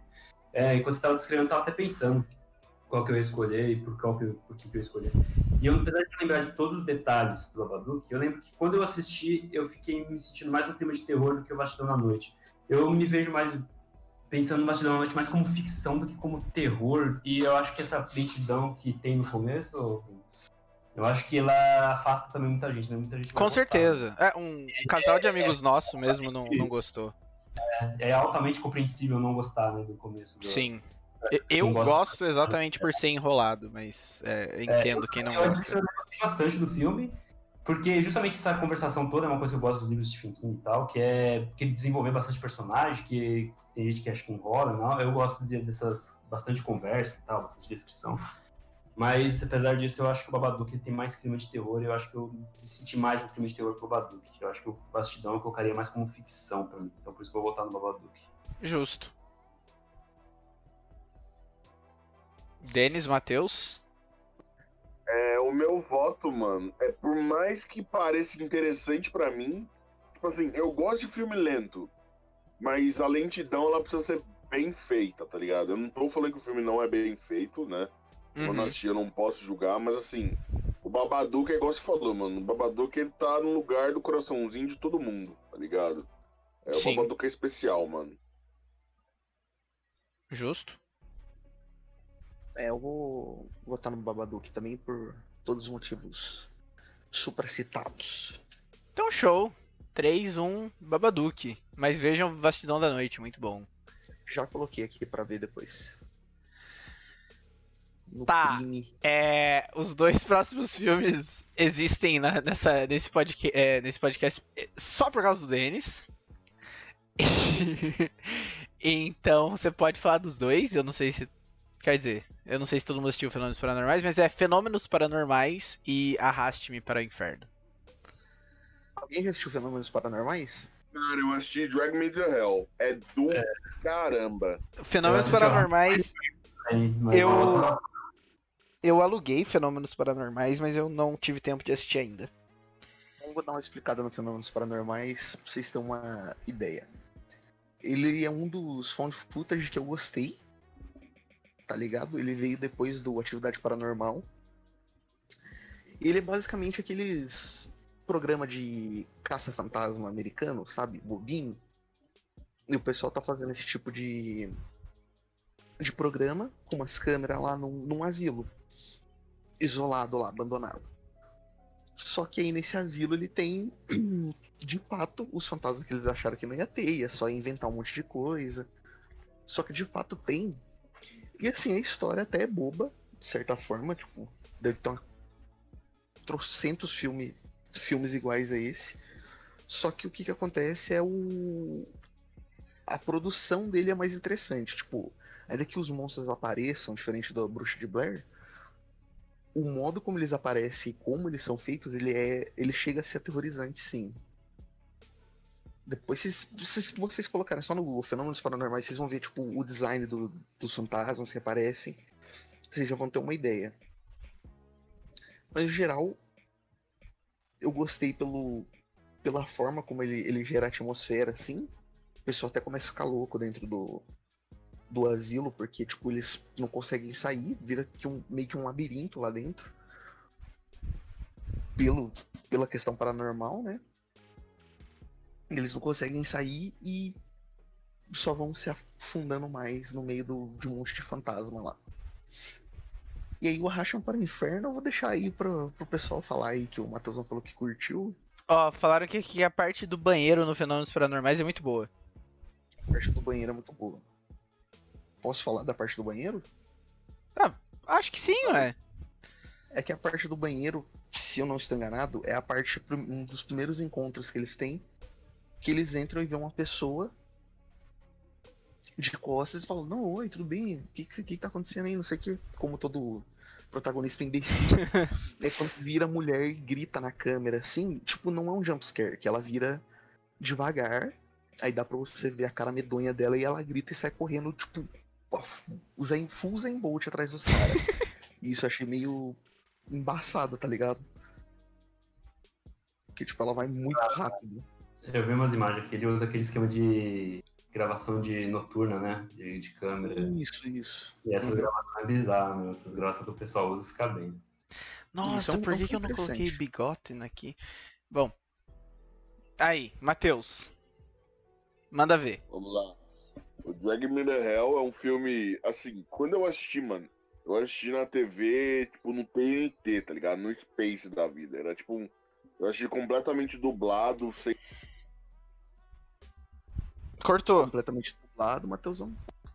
Opa, eu falei que eu assisti ele no Space, né? Então eu não tinha nenhum Uhum. contexto de, de diretor, de tal. Então é tipo assim: o, o plot principal é uma mulher, eu acho que ela é judia ou ela é cigana, sei lá. Cigana. Ela vai no banco pedir um empréstimo, né, pra uma, pra uma moça, pra protagonista.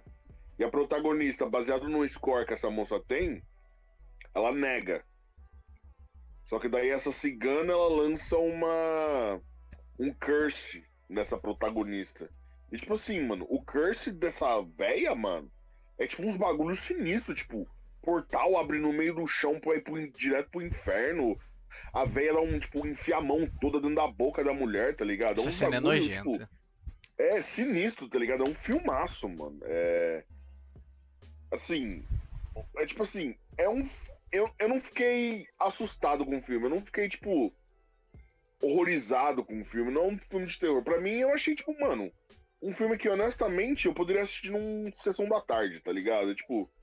Puta, eu tô codando um dia aqui hoje, mano. Ah, vou colocar um Drag to Hell, tá ligado? Não é um filme sensacional, não ganhou Oscar, não ganhou. Mas assim, é um bom Flix, mano. Honestamente falando, é um bom Flix. Ah, ok. Eu vou entrar nessa só pra dar contraste pro Matheus, então. Eu. O Denis me fala pra ver a Raspa para o Inferno desde que eu conheço ele. E não por bons motivos, só pra deixar claro. E eu vi ele por causa do podcast esse mês. Eu vi meia hora dele. Eu achei muito enrolado e chato e sem graça. Aí eu pesquisei as cenas chaves. Então eu vi a tal cena da cabra, do diabo dançando. Eu vi a É. cena do final. Eu vi a cena do final lá, que, ela, que depois ela é, ela é arrastada de fato para o inferno. Eu já vou castar o meu voto aqui. É, eu acho que, como é terror, e aconteceu isso com. Com, com nós, aconteceu isso com. Com.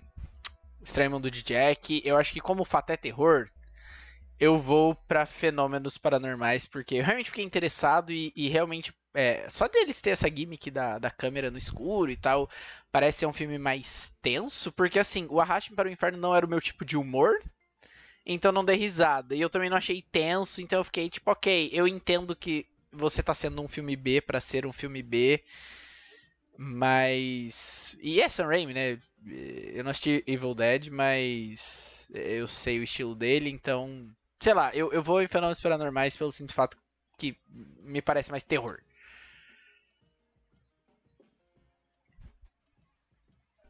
É, o meu voto, mano.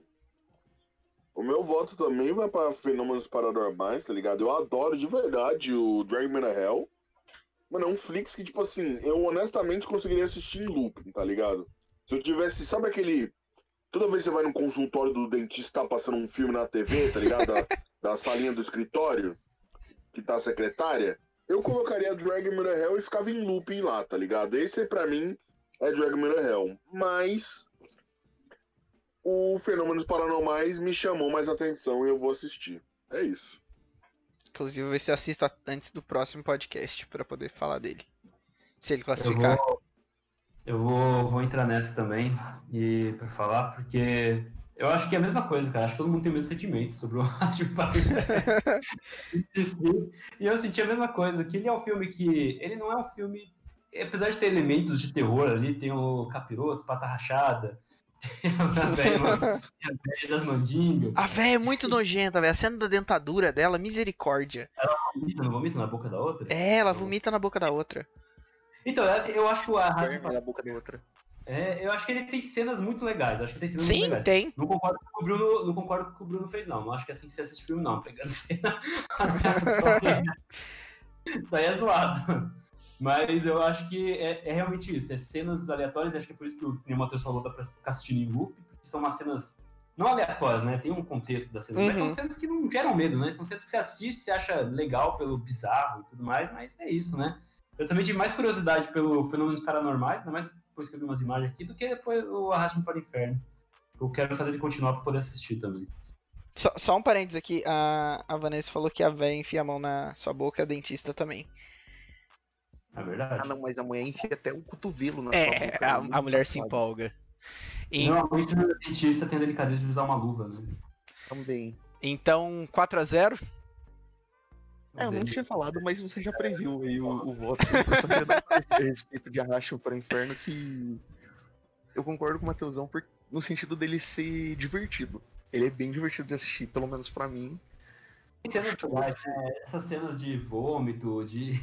de- É que eu falando necrofilia, né? Tem umas cenas legais, cenas interessantes. De novo. Mas assim, cara, a cena do Exato. bode, né, cara? eu sempre indico pras pessoas que falam assim, ah, não vou assistir, cara, coisa e tal. Eu falo, cara, assiste a cena do bode, pelo menos, que você vai mudar de ideia. Porque a cena do bode é a mais, velho.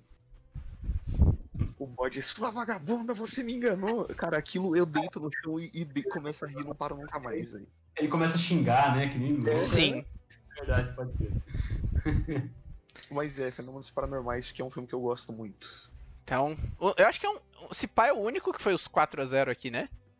Acho que teve mais um 4x0 que foi. Ah, a bruxa. Puxa. É, a, A bruxa. Fato. Então, bora, próximo. Caramba, eu tô triste, porque esses dois filmes eu tô doido pra ver, eu não tive tempo de ver ainda. É A Mosca, o original. A música foi o que eu usei o meu, Não, aqui, ou mais alguém? não, o Léo colocou.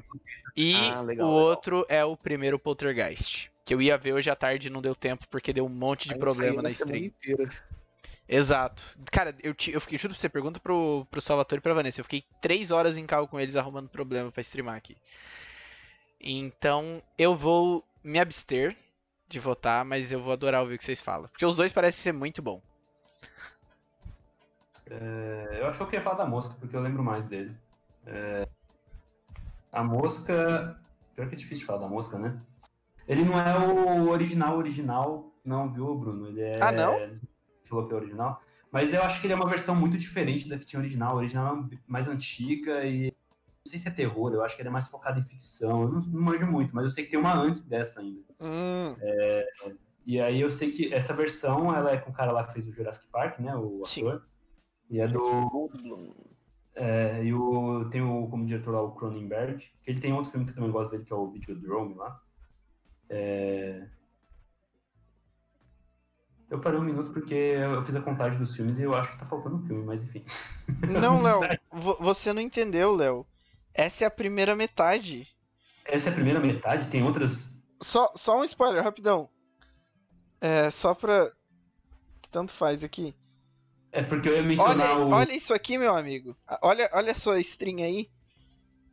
Minha stream? É que tá com delayzinho aqui, acho que não alterou ainda. Tá, tem que. Eita, cara. Alterou agora. Isso não. É. Eu acho que ele estava fazendo.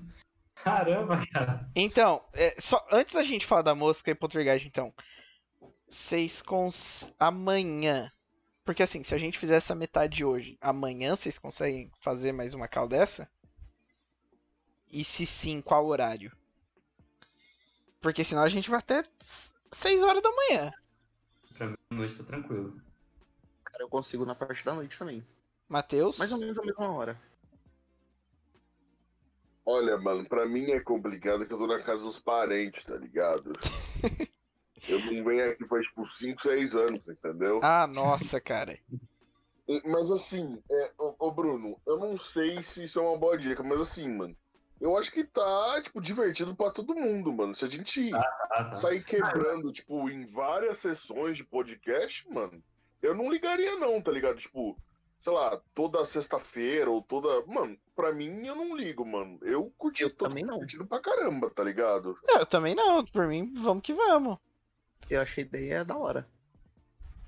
É Eu que- também, mano. E tipo assim, é um lugar, tá ligado? Pra gente que curte terror, discute terror, mano. Pra uma Justo. audiência que, tipo assim, sabe ou não de terror, mano. Se os caras quiserem opinar também, a opinião da galera do chat tá sendo muito foda, tá ligado? Eu tô curtindo, mano.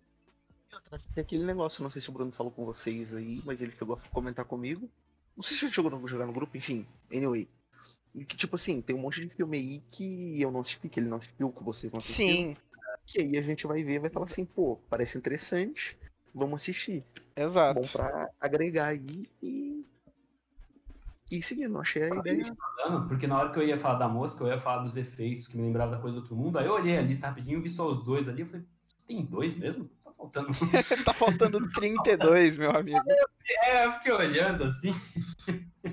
Mas tranquilo, tranquilo. Por mim também.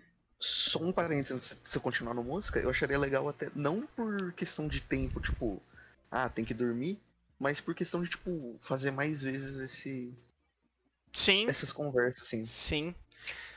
É. Tá, então vamos combinar o seguinte: a gente faz essa metade hoje e aí a gente discute no WhatsApp. Beleza, Pode ser, mano. Pode ser? Então, manda ver na É. mosca aí. Então, é, eu ia mencionar que tem os efeitos da mosca, que são aqueles efeitos práticos, né? Que a gente tava mencionando. São efeitos que eu gosto bastante também. Que tem bastante no Enigma do Outro Mundo, que é o que eu ia citar. E tem daqueles bem, bem interessantes, como o- os outros pontos que eu falei de interessante. É, Cara, a mosca é um cara que tá criando uma máquina de. Não tem nem tanto spoiler assim, acho. Não, Mas, acho que assim, todo mundo sabe a premissa da mosca. é, basicamente o filme o cara tá criando uma máquina de teletransporte. E em um dos momentos ele vai testar a máquina, ele não tinha testado com o humano, ele fala, vou testar, vou pra impressionar a mulher lá, uma menininha que ele lá tava ficando. E aí ele pra impressionar ela, ele foi, acho que nem foi pra impressionar ela, ele foi, é, ele gravou pra depois usar a gravação pra impressionar ele, para impressionar ela. E aí é uma mosca aí que junta uma máquina de teletransporte e as moléculas dos dois se misturam.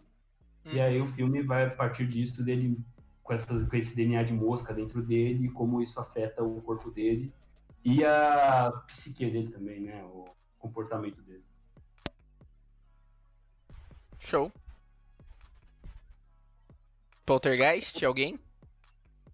O Poltergeist eu não consigo falar muito porque eu assisti ele era bem pivete. Eu lembro que ele foi bem Mano, exatamente. Eu lembro, tipo assim, é, igual- é a mesma coisa do, do. Sei lá de que outro filme a gente tava falando.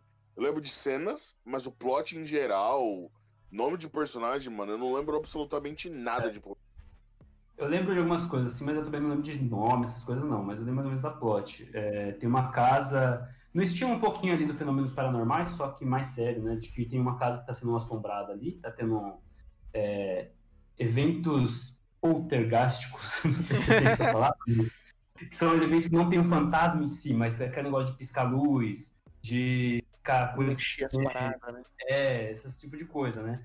E aí eles chamam uma equipe de que é especializada nisso, e a equipe vai lá, mas a equipe ela não é fajuta, eles acreditam mesmo nele, né? Nessas coisas. E eles tentam industrializar, e aí tem aquele famoso, famoso brincadeira de que a casa é construída em cima de um cemitério indígena. Mas eu também não lembro de tudo com muito detalhe. Eu lembro assim, dessa plot, eu lembro de algumas coisas. É, lembro da criancinha na TV, famosa, né, a cena. É, que aí, inclusive, essa criancinha na TV é porque ela vai pro meio que o mundo espiritual, né? Que é ficar presa nesse mundo. E aí até por isso que o pessoal chama a equipe pra tentar recuperar a filha da, da família.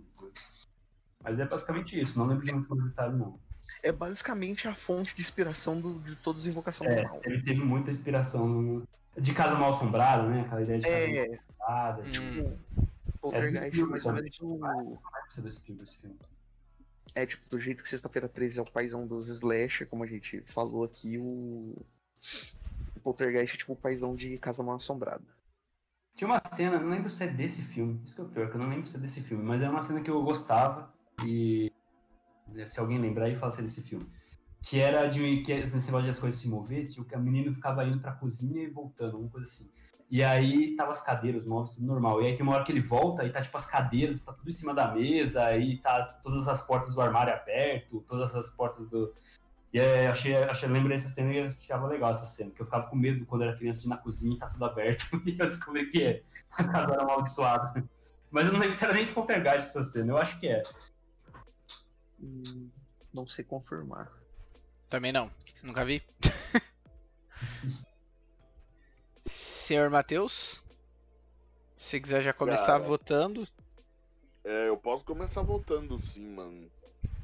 É... Por mais que eu goste de Poltergeist, tá ligado?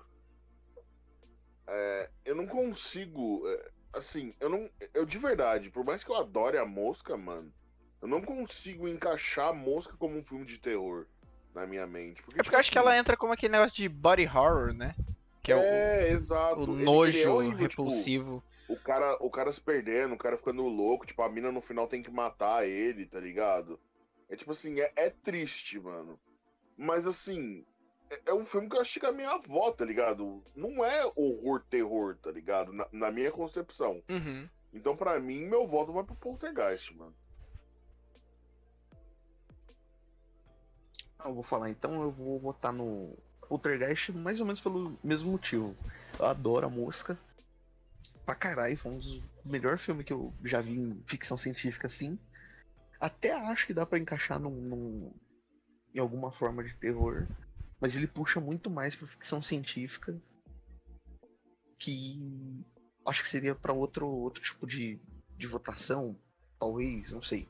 Mas eu vou votar no Poltergeist. Por causa do mesmo motivo do Matosão. Só, só uma observação de lá votar. É, o pessoal perguntou se ia ter Martyrs aqui. É, não tem. E eu acho que dá pra. Agora, o pessoal falou da mosca, dá pra notar que acho que a gente não liga muito pra horror de corpo e coisa do tipo, porque Audition, mesmo que é um filme japonês que falam que é horroroso, eu achei tipo, é, ok, só é tortura e coisa do tipo. Tem um de tortura aqui, na verdade, mas não, não foi muito. Não bateu muito forte aqui com as pessoas. Pode falar, Léo. Cara, eu realmente tô bem na dúvida de qual eu voto. Eu gosto bastante da mosca. Eu acho que eu gosto mais da mosca do que de Poltergeist. É, apesar dele ter sido o pai que criou todos esses filmes de mansão macabra e tudo mais. Mas eu compro um pouco o argumento do Matheus e do Denis de que ele cai muito na ficção. Que eu também não sinto tanto o negócio do horror, assim. Tem algumas cenas da mosca que são bem legais, de quando a menina fica pensando no fato dela ter feito, é, dela ter feito sexo com um cara que tá infectado, né? Tá com o DNA da mosca e... Cara, 100% quarentena esse podcast. E aí ela fica pensando, e ela fica pensando no que, que ela vai parir ali, né? Que ela tá grávida, e aí ela fica pensando se vai parir um monte de larva, e tem umas. É, é que nem body horror mesmo, né? Eu gosto bastante da mosca, mas eu compro bastante o argumento deles.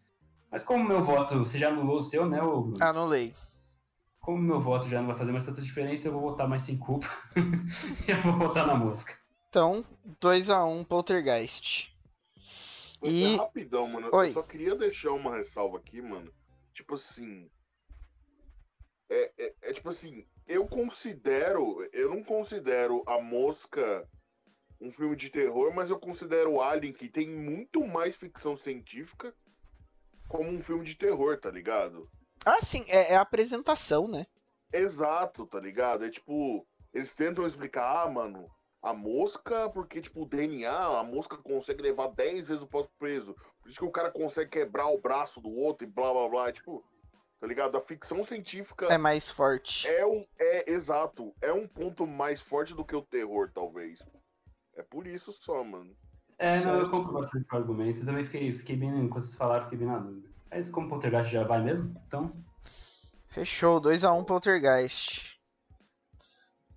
Next, cadê? Ok. Nossa, esse, esse é um embate bem diferente. E tá. É, Hellraiser, Renascido do Inferno, o primeiro, contra o primeiro Doce Vingança.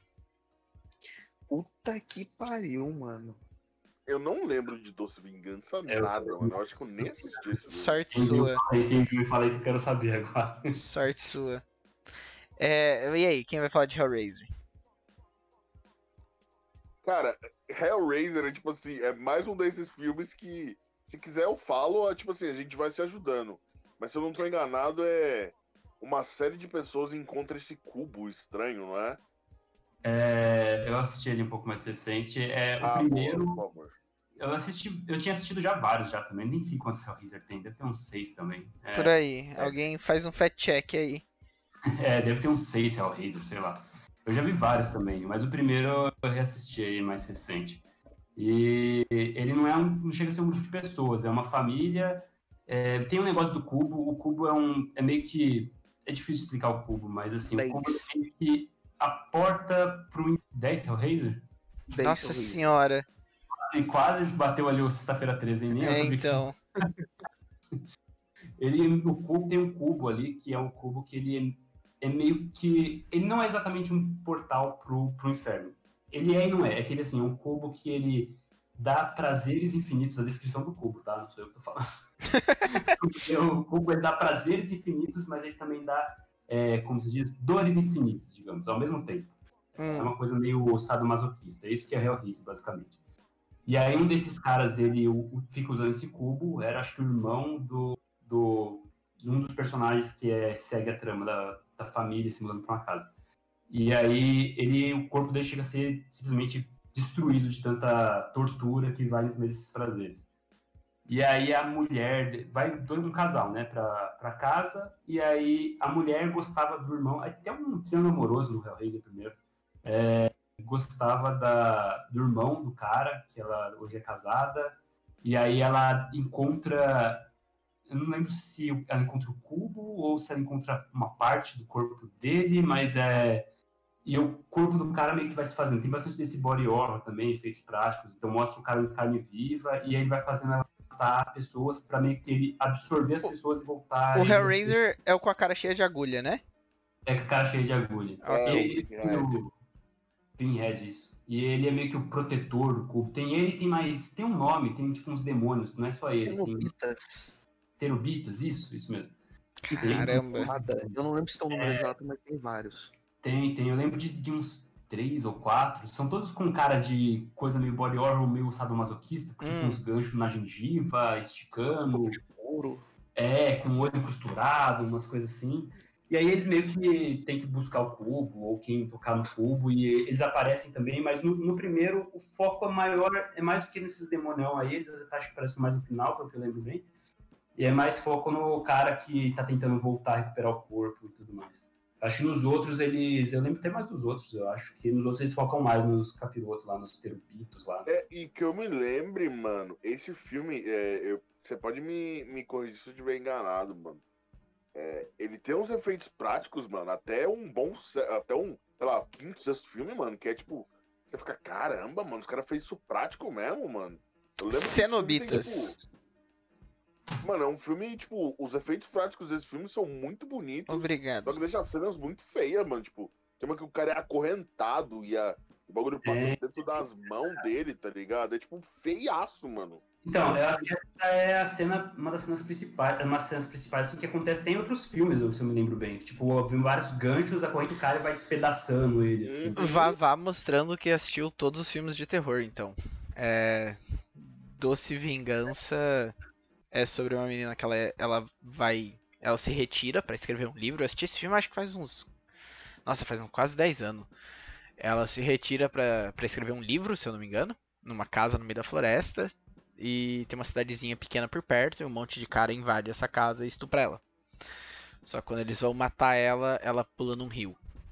E aí ela volta pra vingar de todo mundo. E, e aí, basicamente, é ela torturando todo, todo mundo mesmo, assim. E é, é aqueles revenge porn é, da melhor maneira possível. É super Esse gore. filme que é com a Ellen Page? Não. É com uma menininha, mas não é com a Ellen Page, não.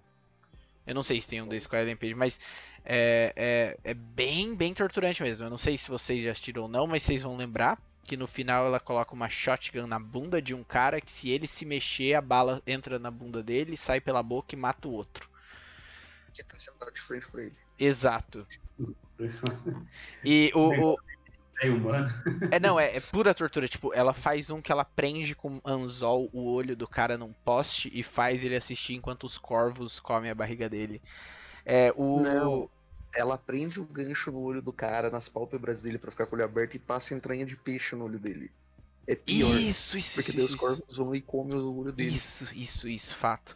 E, e o Renazedo falou um negócio no chat que eu concordo muito que Doce Vingança é muito mais gore. É, não é tanto terror, sabe? É. e- mas é.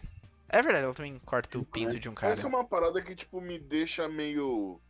Tipo assim, gore por gore, mano. Exato. Tipo assim, gore. Se o filme é bem feito, você não precisa ter gore, mano. A bruxa, por exemplo, tem zero gore.